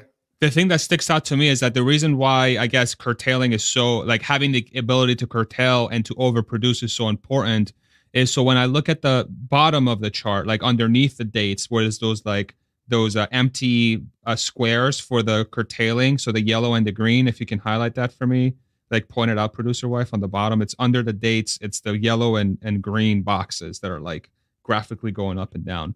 For those, you can see that on October 31st, that the, cur- the curtailing for that is much less than the next few days, which tells me that the mm-hmm. reason you'd want to overproduce or create additional capacity is because your daily production can change so much that yeah. you you want to sort of uh, accommodate for the worst case scenario, and then yeah. in the in the days where you're generating enough or or way more than enough, you're that's where the window opens for an opportunity of, of harnessing that curtailed energy essentially yeah that, that's exactly yeah. right that, and that's a great point um, you, are right you can see even just on that one day what a difference in, in the curtailment you know situation is. And so essentially you have to you have to plan for as much capacity uh, as you could ever need during like one five minute interval in the entire year. And then you actually add a buffer on top of that. It's called a reserve margin. So like you essentially build the whole electric system up to like this this crazy resiliency level, add a buffer on top of that. Um, and so that that's why you get this this this huge amount of overbuild. And then with wind and solar, since you can't control when they're dispatched, that's why you get all this this curtailment. So yeah, it's a great Got point. Got it. Okay.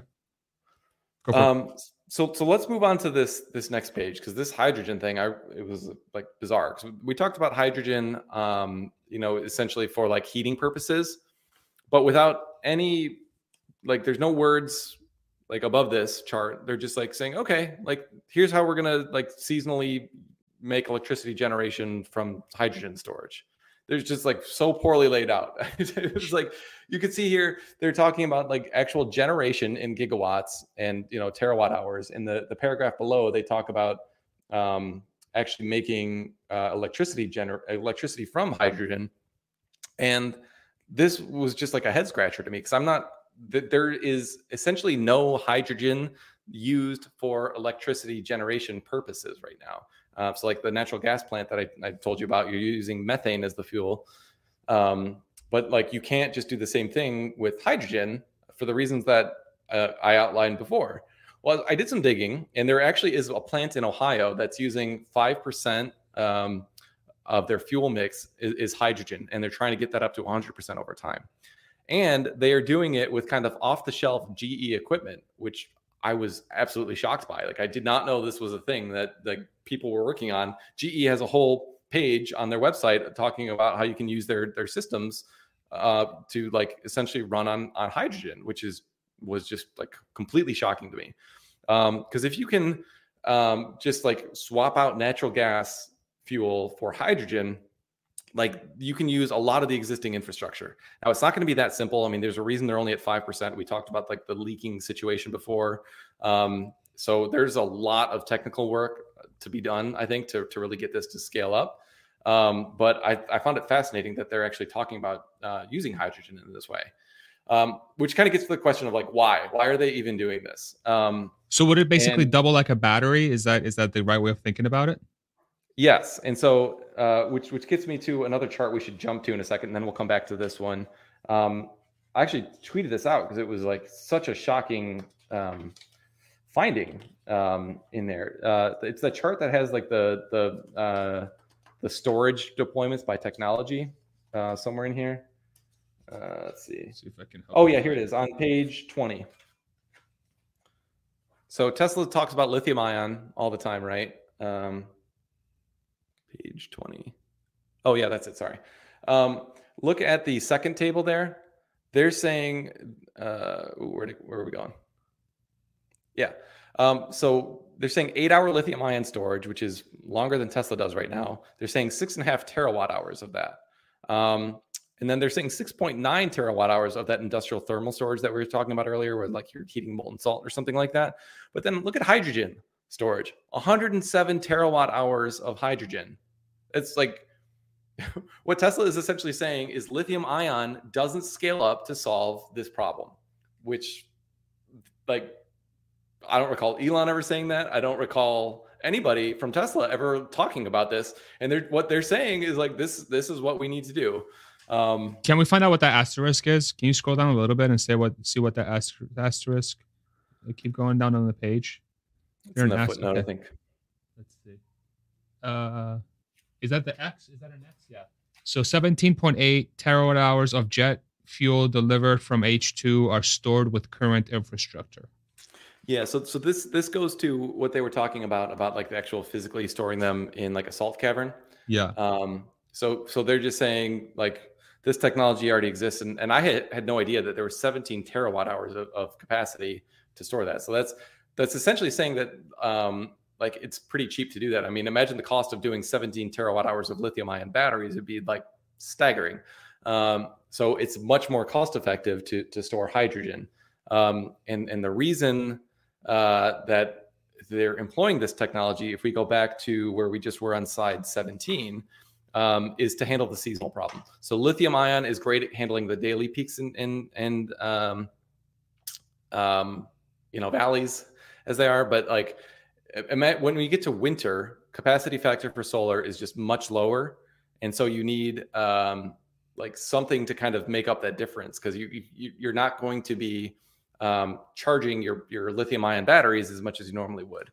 Um, so what this chart is showing here, um, you've got uh, like a year and a half window essentially that they they modeled out January of 2019 through January I guess it's two years through oh. January of 2023 essentially. Uh, it's on the far side, um, and then they're saying the the the tan line there is the solar and wind generation uh, pre curtailment, and then the the black line is seasonal hydro or hydrogen. Um, so you, you can see like in the the summer months when there's tons of solar, uh, like if you look at like July 19, that black bar is going up, and then when you get to January, it gets depleted really fast. Uh, then you know when you get into kind of spring, the black bar starts to go up again, and so it's the same thing that I was talking about before with like the natural gas storage. Uh, you know, you're pumping it in for months at a time um, when you have tons of electricity and like you otherwise which you otherwise would be curtailing uh, but you're using that to um, make hydrogen so hydrogen electrolysis and then you're pumping that into salt caverns or, or various forms of, of storage um, but then you're actually um, converting that um, hydrogen into electricity on the discharge. So you not only have to pull it out of this underground storage system that you have um, but you you have to then burn it in in some manner, or or you can use like a fuel cell, but that's probably prohibitively expensive um, to make electricity. And this is another, I think, error in in the report because they don't have the cost for electricity generating equipment for hydrogen either in in their chart, uh, which again I don't think changes the entire dynamics, but it's it would be first of all, that technology doesn't exist right now. like it's, it's certainly and certainly not at the kind of scale that they're talking about here.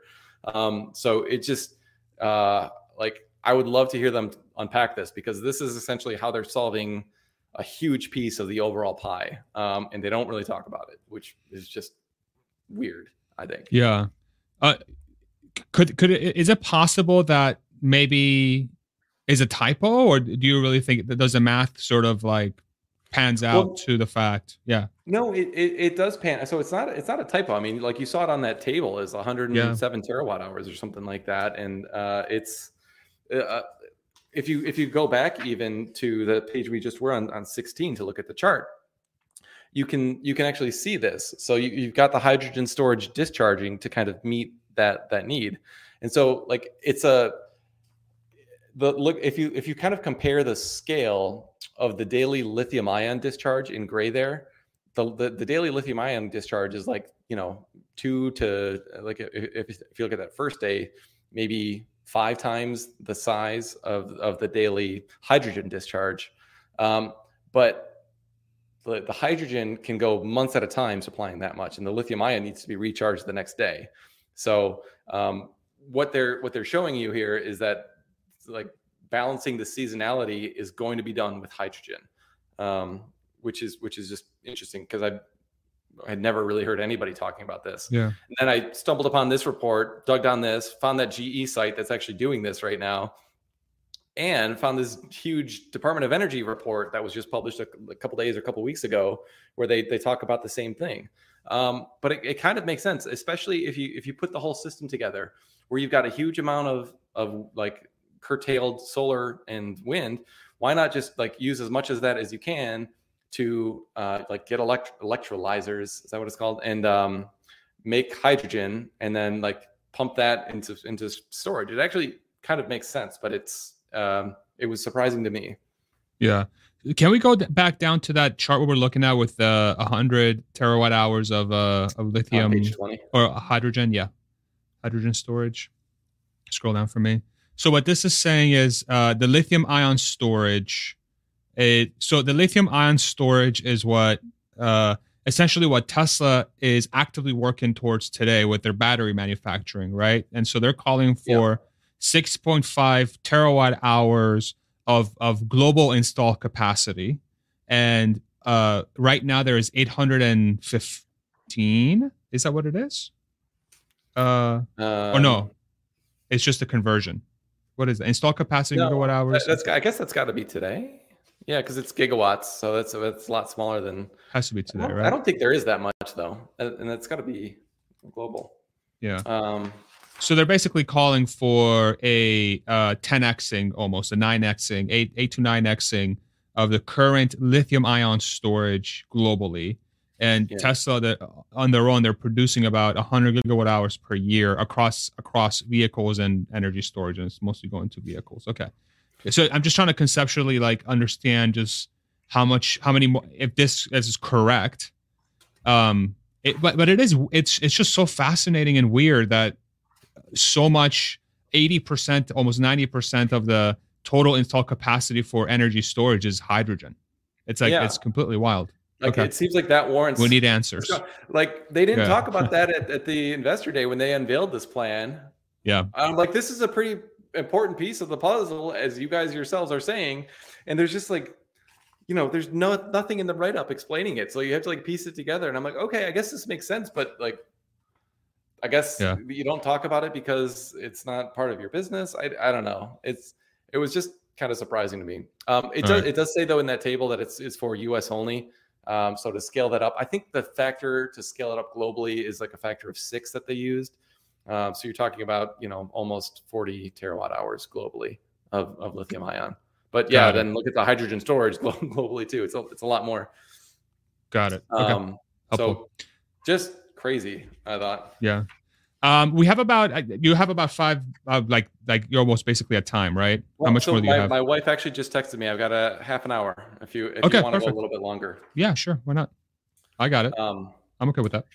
Sure. So like that was just very bizarre, and uh, there's a whole host of stuff that's not technologically solved um, that would need to be in order to to make this work. Um, yeah. But like I do think it's I don't know. I, I, think it's just bizarre that they didn't include the cost for it on, on that table. Um, nor did they really explain it at all. They just kind of like stuck it in there. So yeah, yeah this this thing's very very bizarre in my mind. So, uh, what do you think about doing maybe for the last half hour we'll do q&a maybe because we have gone for two hours i'm sure people have questions and then we'll do you want to do a part two some other time or do you, yeah. you want to keep going it's completely up no, to you no yeah that's that's a good idea um, okay. in fact I've, I've, got close to the end of my um, of my of my notes. Maybe maybe the last thing. Let's just end on page nineteen, if you don't mind. Finish your notes then. Let's if you're almost done with your notes, finish your notes. Yeah. Well, yeah. I just think it's it's interesting here. Like again on this this table on page nineteen, they don't say anything about about hydrogen, but like very clearly from that slide that they showed before, they're assuming that hydrogen will be used to produce electricity, but they don't have anything in here about the costs associated with that. I, I guess because they don't really know. Um, mm-hmm. But I think it would be comparable um, to gas generation right now, which is actually pretty pretty economical. Um, so I, it's just an a, an error of some sort that they didn't even include. Confusing at best. Confusing yeah. at best. Yeah. Yeah. Okay. Yeah. Um, but this is this is kind of interesting though, because then you've got an entire. Uh, I, I, like what they did with this table, aside from the fact that like a huge piece of it is missing. Um, is they they laid out the the costs um, on the upfront uh, capital costs, but then also the the O and M costs, like I was explaining before, and that's the piece that I th- think so many people don't understand. Um, so if you look at solar, uh, seven hundred fifty two dollars per kilowatt. Compare that to like wind is eight fifty five. Offshore is way more expensive than that. Uh, hydro or like nuclear is ten thousand dollars per kilowatt. Um, that's why there's no new build nuclear. Well, actually, there is new build nuclear, but it's like $10 billion over budget or something absurd like that in, in Georgia. Um, but then also look at the O&M costs. So like a lot of people are talking about fusion, for example, is like that's going to be a huge breakthrough that'll allow abundant energy. Look at the O&M costs, $127 uh, per kilowatt year. That's crazy. Compare that to solar, 15, well, basically $16 per kilowatt per year. Um, so like this is why solar is going to win because not only does it have the lowest upfront cost, but it also is the the lowest O&M cost. Now, if you want to be a little bit uh, a reasonable criticism of that would be that solar has the lowest capacity factor. So if you kind of adjust those for the capacity factor, um, the costs are going to look a little bit higher. So like wind, for example, is maybe a third higher uh, capacity factor than than solar. So wind looks a little bit more economical on, on both of these if, uh, metrics if you if you look at it that way. On uh, what's called a levelized cost of energy, where if you spread the lifetime production of like a 30 year solar or wind plant, the upfront cost, the the O and M cost if it was a gas plant, you'd add the fuel and, and the, the maintenance. um, and then you like you essentially have like a cash flow stream. And if you present value that and divide it by the lifetime output then you get what's called a levelized cost of energy. That's like the best way to actually do this. Um, and but even on that metric solar is the best and it's also decreasing uh, the fastest um, so solar is going to win for sure in this in this equation but in order to kind of um, you can't put all your eggs in that basket because you need it uh, you need some amount of kind of base load power you need some amount of um, you know, wind definitely complements solar because it blows more at night, like we said. So. Okay. So it, it, it, even with the capacity factor equation, solar does seem to be a as long as these uh, numbers sort of math out. Uh, it does seem like it would work if, if if it matches, for example, offshore wind per kilowatt hour at fifty percent capacity factor. Uh, so so what that basically means is that Solar is about half the capacity factor of offshore wind, but the install cost is uh, one third to one fourth of it. So even if you have to double up your your solar to get the net amount of uh, capacity out of solar, it's still going to be cheaper uh, per kilowatt hour than offshore wind, as an example. Right? Yeah. Is that a good way of thinking about it? Okay. Yep. Yep. Okay. Yeah. Uh, so yeah, maybe we can end it there and, and go to some some Q and A. Okay. Perfect. All right. So what we're gonna do, we're gonna do an experiment. So let's ping the YouTube chat for Q and A, and we'll get that geared up. By the way, we're two hours in on the dot, dude. We literally reached here two hours on the dot. so that's kind of wild. Uh, Matt, thank you so much for going through that. Seriously, that's I can't. I don't even know how much work you've put into this, but whatever work you put in, however much you put in. Thank you so much for doing that. Um, my dogs are going crazy today. Sorry, y'all. They're just so excited about Tesla Energy. Okay, so I'm going to so go ahead and request on Spaces if you have a question. We'll bring you up on the stage. Um, Matt, I'm, I'm sure we'll be able to answer uh, a lot of the questions that are being thrown here. If you have any comments that you'd like to make, go ahead. Uh, try to keep them as brief as possible so we can uh, have as many folks on here. And then we'll also bring up uh, questions from YouTube as well and uh, have those read out on Spaces. And we'll make sure that the people on YouTube can hear the questions on, on Spaces as well. So I don't have anybody requested yet. Let's go ahead and end the poll and post the results in the meantime. This mysterious uh, poll that I told Matt about at the beginning. so let's go ahead and get that uh, staged. And then uh, when we can, let's start bringing up some questions as well on YouTube so we can uh, start reading through some of those and we'll see how much of the sort of 30 minutes that we have left uh, we can go through. Um, just waiting for questions to come through matt. Uh, yeah i mean the summary for me it seems like if i'm going to try to summarize this thing this behemoth of a document uh, which i don't even know did you did you go through every single thing you wanted to go through? There's still stuff you wanted to hit yeah, no, I mean, I, I, got through the bulk of it. I mean, I think a, a, good chunk of the the rest of the of the document is really just like putting all of this together on like the cost side of the the equation and like outlining how much it would be and then kind of scaling it up from us to global so i think yeah. if we did do another one it would, it would be a lot shorter um, so we can uh, okay. maybe save everybody some time and, and, not go through the rest of it if you want to but happy okay. to do it also but it's, it's mostly just tables and we already skipped okay. ahead to a lot of them got it all right so i'm going to go ahead uh, we have andrew on the stage andrew i'm going to shoot the uh, the mic over to you here in a second. Let me just make sure I'm doing this correctly. Let me go ahead and put this on speaker. Give me one second. Make sure I know how to use my phone. All right, Andrew, go ahead and ask your question. Hi, guys. Can you hear me? I can hear you, yes. Can you guys hear me okay? Yes, sir. Yeah. Oh, fantastic. I, am literally full self-driving betting right now between Pullman and Moscow up in Washington State. Perfect. Um, I, I listened with a lot of lot of great interest uh, to your discussion, Matt. This is fantastic work. Really, really uh, am impressed with what you've done with it, with looking at this report. Um, the one question that I have is uh, Matt said in passing uh, that Bitcoin mining could be a part of this.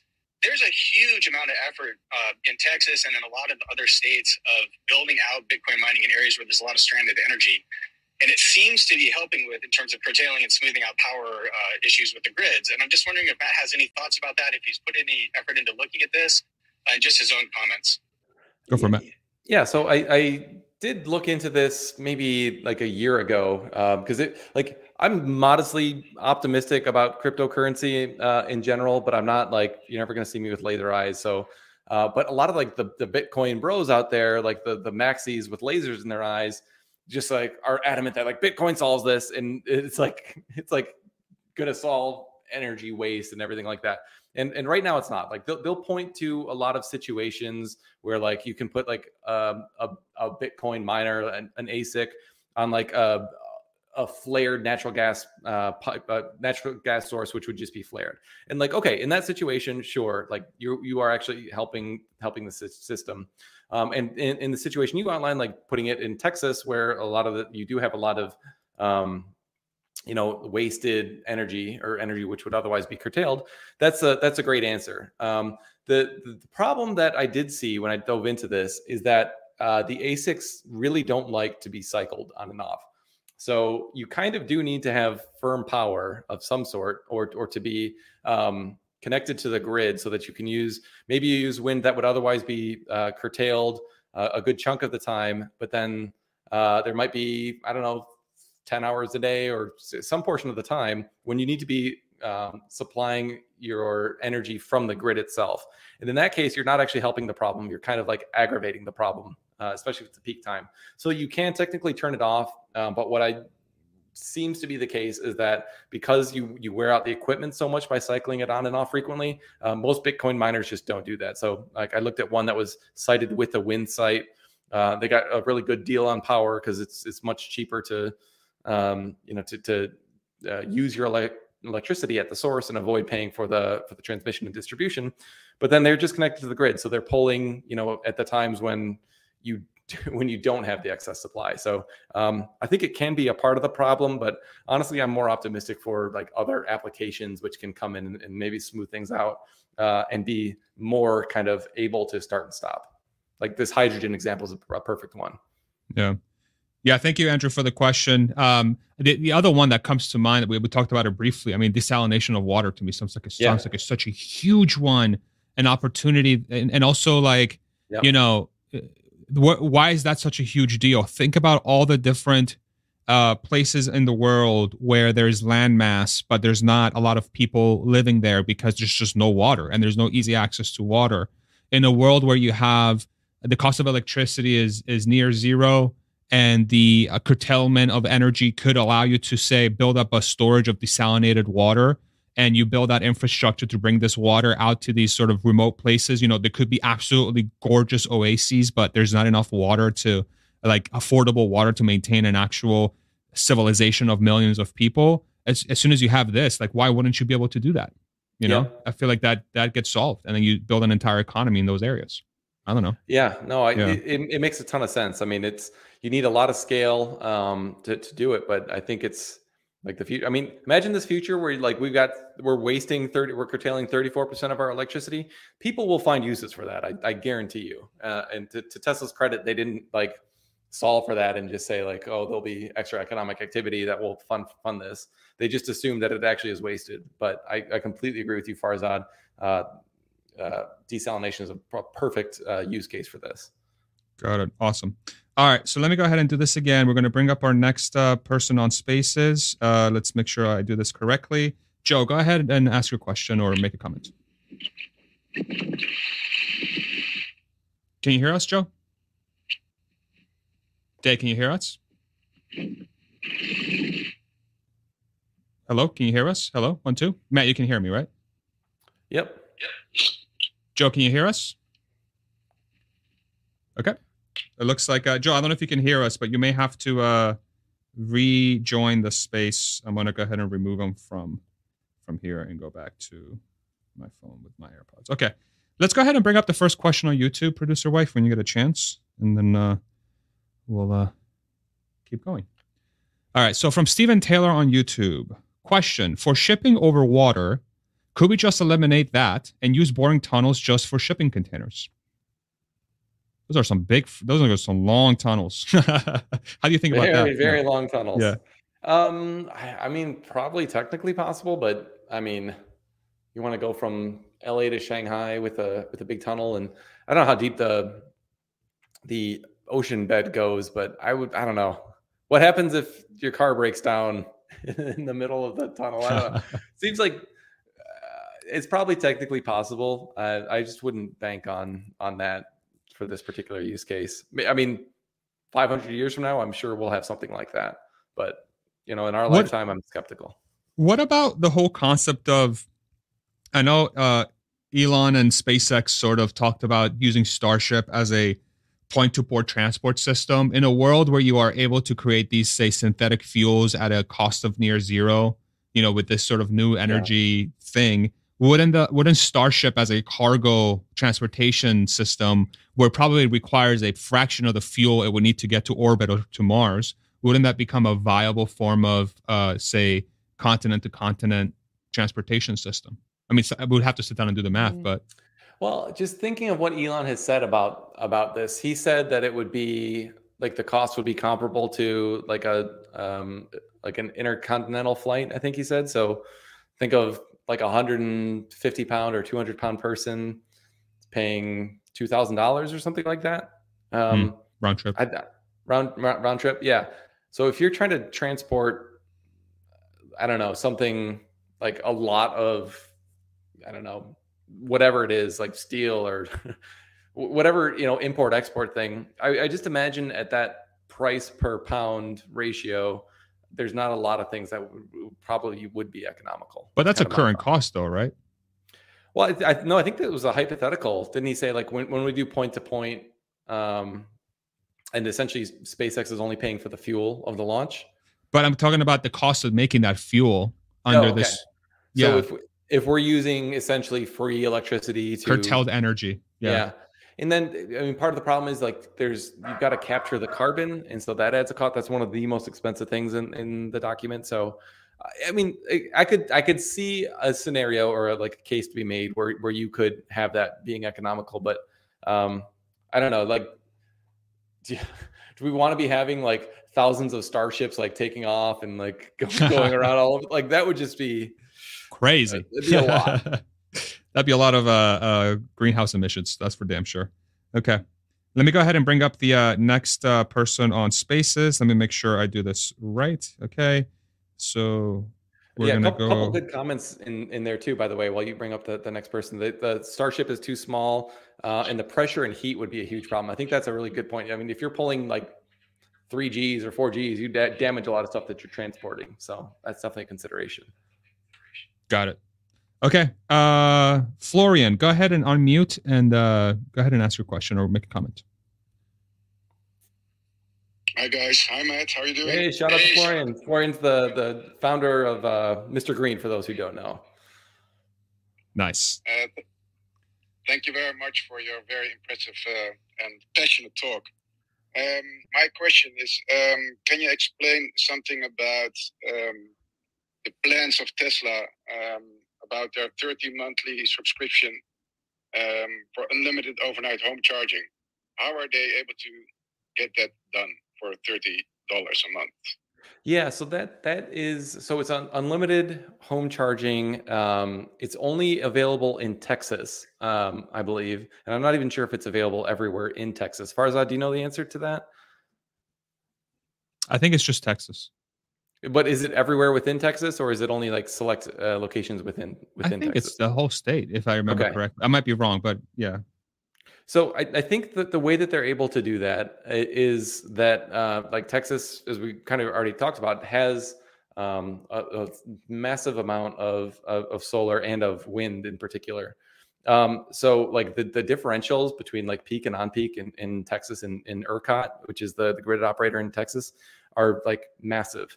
Um, a lot of people don't realize Texas is like by far, um, like by probably 10 times, like there, there's more solar in, in Texas than in like California or, anywhere else, any other state, um, like completely leading the way, uh, which I think uh, confuses a lot of people who just assume that like red states are, are anti-renewable development or something like that. It's just not the case. Um, so like there is a huge amount of, uh, of wind in particular in Texas that results in low or negative uh, wholesale power prices um, on a somewhat regular basis uh, during the overnight hours uh, when when demand is is lower. Um, and so uh, I think what tex- what Tesla is is is doing the math they're running is they're saying okay you know we can we can buy this power uh, on average at whatever their cost is. I, you know, I, I haven't done the math, but then they're looking at all their charging data, I'm sure, and saying, okay, when do people um, charge their their Teslas typically. Um, and if we assume that there won't be a massive deviation in like the times that they are charging, um, then we can and, and, the quantities that they're using. I mean, that's another piece of the equation. Um, then um, we can actually offer this plan that makes like the the, the decision from the the customer a lot easier and and the economics of buying power on the wholesale market to to kind of um, you know backfill that demand is uh, is reasonable enough that we're willing to kind of take the the risk that the customer's behavior changes or that they, you know they charge more or at at suboptimal times. So I would guess that like they've done all the math and they think that they can maybe their cost is like twenty dollars or something like that. They're that they're projecting, so they round up and say, all right, we'll sell it for thirty. Um, obviously, Tesla only has that data, but that that's kind of my view of uh, how this is shaking out. Is it like a? Is it fair to say that this may be like a like a proxy way of capturing curtailed energy in a way? Yeah, just capitalizing I mean, on that. The, the energy nerd in me would, would rather it be like that, that that there is some kind of price signal to the customer so that like hey if it's a peak time uh, don't charge, or if you do charge, then like we're to pay, you're going to pay, you know, five times more than your normal rate or something like that. Because um, really, the, the best thing to do is like when all that wind and solar would be curtailed, charge then, because uh, then it's like it's just the best for the the overall economy. Great. All right, let's uh let's uh do the last 10 minutes on YouTube here. Let's pull up the next question. Looks like we have no more requests on spaces. Let's uh go ahead and pull up the next question. Producer wife. From Hannah, great friend of the show. Question What is Matt's opinion about hydroelectric power, specifically uh, the supply being produced at Niagara Falls? Um, yeah, so so hydroelectric, for those who are not familiar, is like you know dams, or you can actually use um, uh, like the gravitational weight of water to to be like what's, what's called pumped storage. So essentially using water as a battery. Um, hydroelectric, I think, is great. Um, Canada actually is doing a phenomenal job at, at hydro. They've got some very low power prices um, because uh, they, have really uh, done. They've, they've built a ton of hydro, and frankly, they've got great hydro electric resources.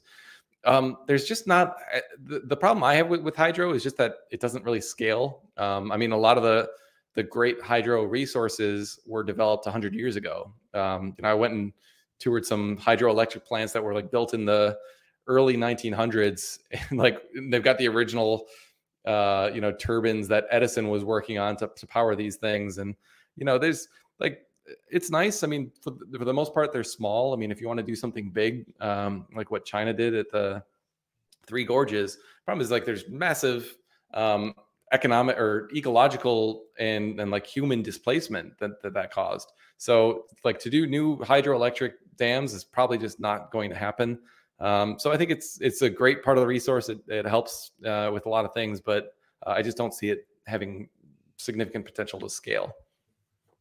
Thank you. Let's do the next question. And Roger, question: Will all output from the new cattle CATL Shanghai factory go to Tesla?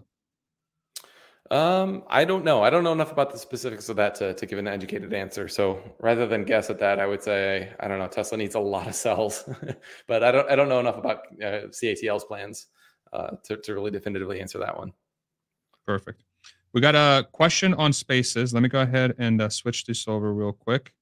Uh, we're gonna go take a question. Give me one second. Let me put this on speaker. And okay and uh, they disconnected. Okay, pull up the next question on YouTube, please. All right, from um, oh, I'm sorry, Frode.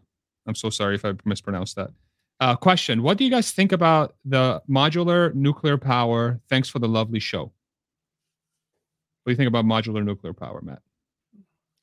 Yeah, so that's kind of the the, the next thing that, that's being developed. So rather than these you know huge um, you know gigawatt plus scale plants that are being built. Like this this one in georgia is has been an absolute disaster. It's like eight years behind schedule and i think it was supposed to cost i'm to get these numbers wrong but something like $2 billion and, and and right now it's at like 17 billion. So it's just like it's been it's been a disaster. So uh, a lot of uh, people in the in the nuclear industry are pushing for much smaller kind of modular nuclear power Um, I think it's fine. Go forward with that, uh, but it's it's like got the same issues I think that we, we were talking about earlier. Um, I mean, it's good to have some amount of base load, so like that part I, I definitely like. But the you know the O and M costs are still very uh, um, like high relative to to other um, forms out there. So it's like I hope people keep developing it, but I I'm just skeptical. I'd, I'd love to be proven wrong on that, but I just don't think it really scales economically. Um, I'm getting texted from my wife, Farzad, so maybe I can do one more, and then I gotta scoot. One more. Okay, so let's let's take the last question on spaces here. Uh, let me go ahead and pull up. Uh, let's do uh, Oliver. Oliver, go ahead and ask your question or make a comment. Oliver, I can. Hi, good evening. How you doing? Yeah, I'm good. I'm speaking from Nigeria. It's 10:24 p.m. here. So, um, um, is there um, any other car that will be more faster than the Tesla Plaid? I guess the Lucid Air is more faster this time around, or is there any other any other one that's coming out aside from the Tesla Plaid, which is the fastest right now? Thank you. Sure. Uh, I believe right now the fastest uh, electric car zero to sixty, I think, is the the Plaid, if I remember correctly. Um, yeah, I know Lucid it might be a couple tenths of a second slower to sixty. I mean, they're both hella fast cars, and I think the I think the Lucid may have a um, a higher top speed right now before sort of Tesla removes the the max speed limit on the plaid. I I, I believe. I, I, can't remember if that's correct or not. Matt, do you know for sure? No, I think it's the plaid, but uh, yeah, I don't know. Okay. Yeah. Sorry, Oliver. Uh, but I do think it's the plaid. But the Lucid's super fast too. That they're both. If you're going to buy one of those two, you're going to go really fast regardless. So, all right, uh, Matt, thank you so much, dude. Two and a half hours almost of incredible information. Thank you so much for taking the time for uh we're very lucky that you just happen to be very nerdy about this stuff and you get to uh put all that wisdom on in our brains uh any last words before we wrap the sucker up uh no it was uh I hope it was helpful hope, hope we didn't lose too many because it's uh there's a lot of Incredibly detail in depth but you know i think it's uh, I've seen a lot of comments on Twitter of just like I don't understand what this plan is, and it's a it's a really not written for the general public. So uh, glad I was able to hopefully share a, a, little bit of insight in what it actually means in, in kind of more layman's terms. Yeah, and maybe what we could do if if there's time for a follow up in the future, maybe we can collect some uh, some feedback, some additional questions, and then maybe we'll answer those either on Twitter or uh, on here as well. But we can figure that stuff out. Um, all right. Thank you all so much. I know you got to go, Matt. Thank you very much. Thank you, everybody in the comment section, for keeping the awesome discussion going. Thank you, everybody on Spaces, for joining us today. Thank you to all the mods for keeping it awesome and, and just very fruitful in the comment section. Thank you so much, producer wife, as always, for doing an incredible job producing the job on YouTube, uh, the work on YouTube. And then, th- lastly, Matt, seriously, man, you are you are a freaking godsend. Thank you so much. You're awesome. Seriously. I'll never hear you say that again. no, never. Just take that with you to the bank because you'll never hear it from me. All right, everybody. We'll see you Thanks. on the next one. Thank you guys very much. Thank you, Matt. Take it easy, everybody. Bye bye.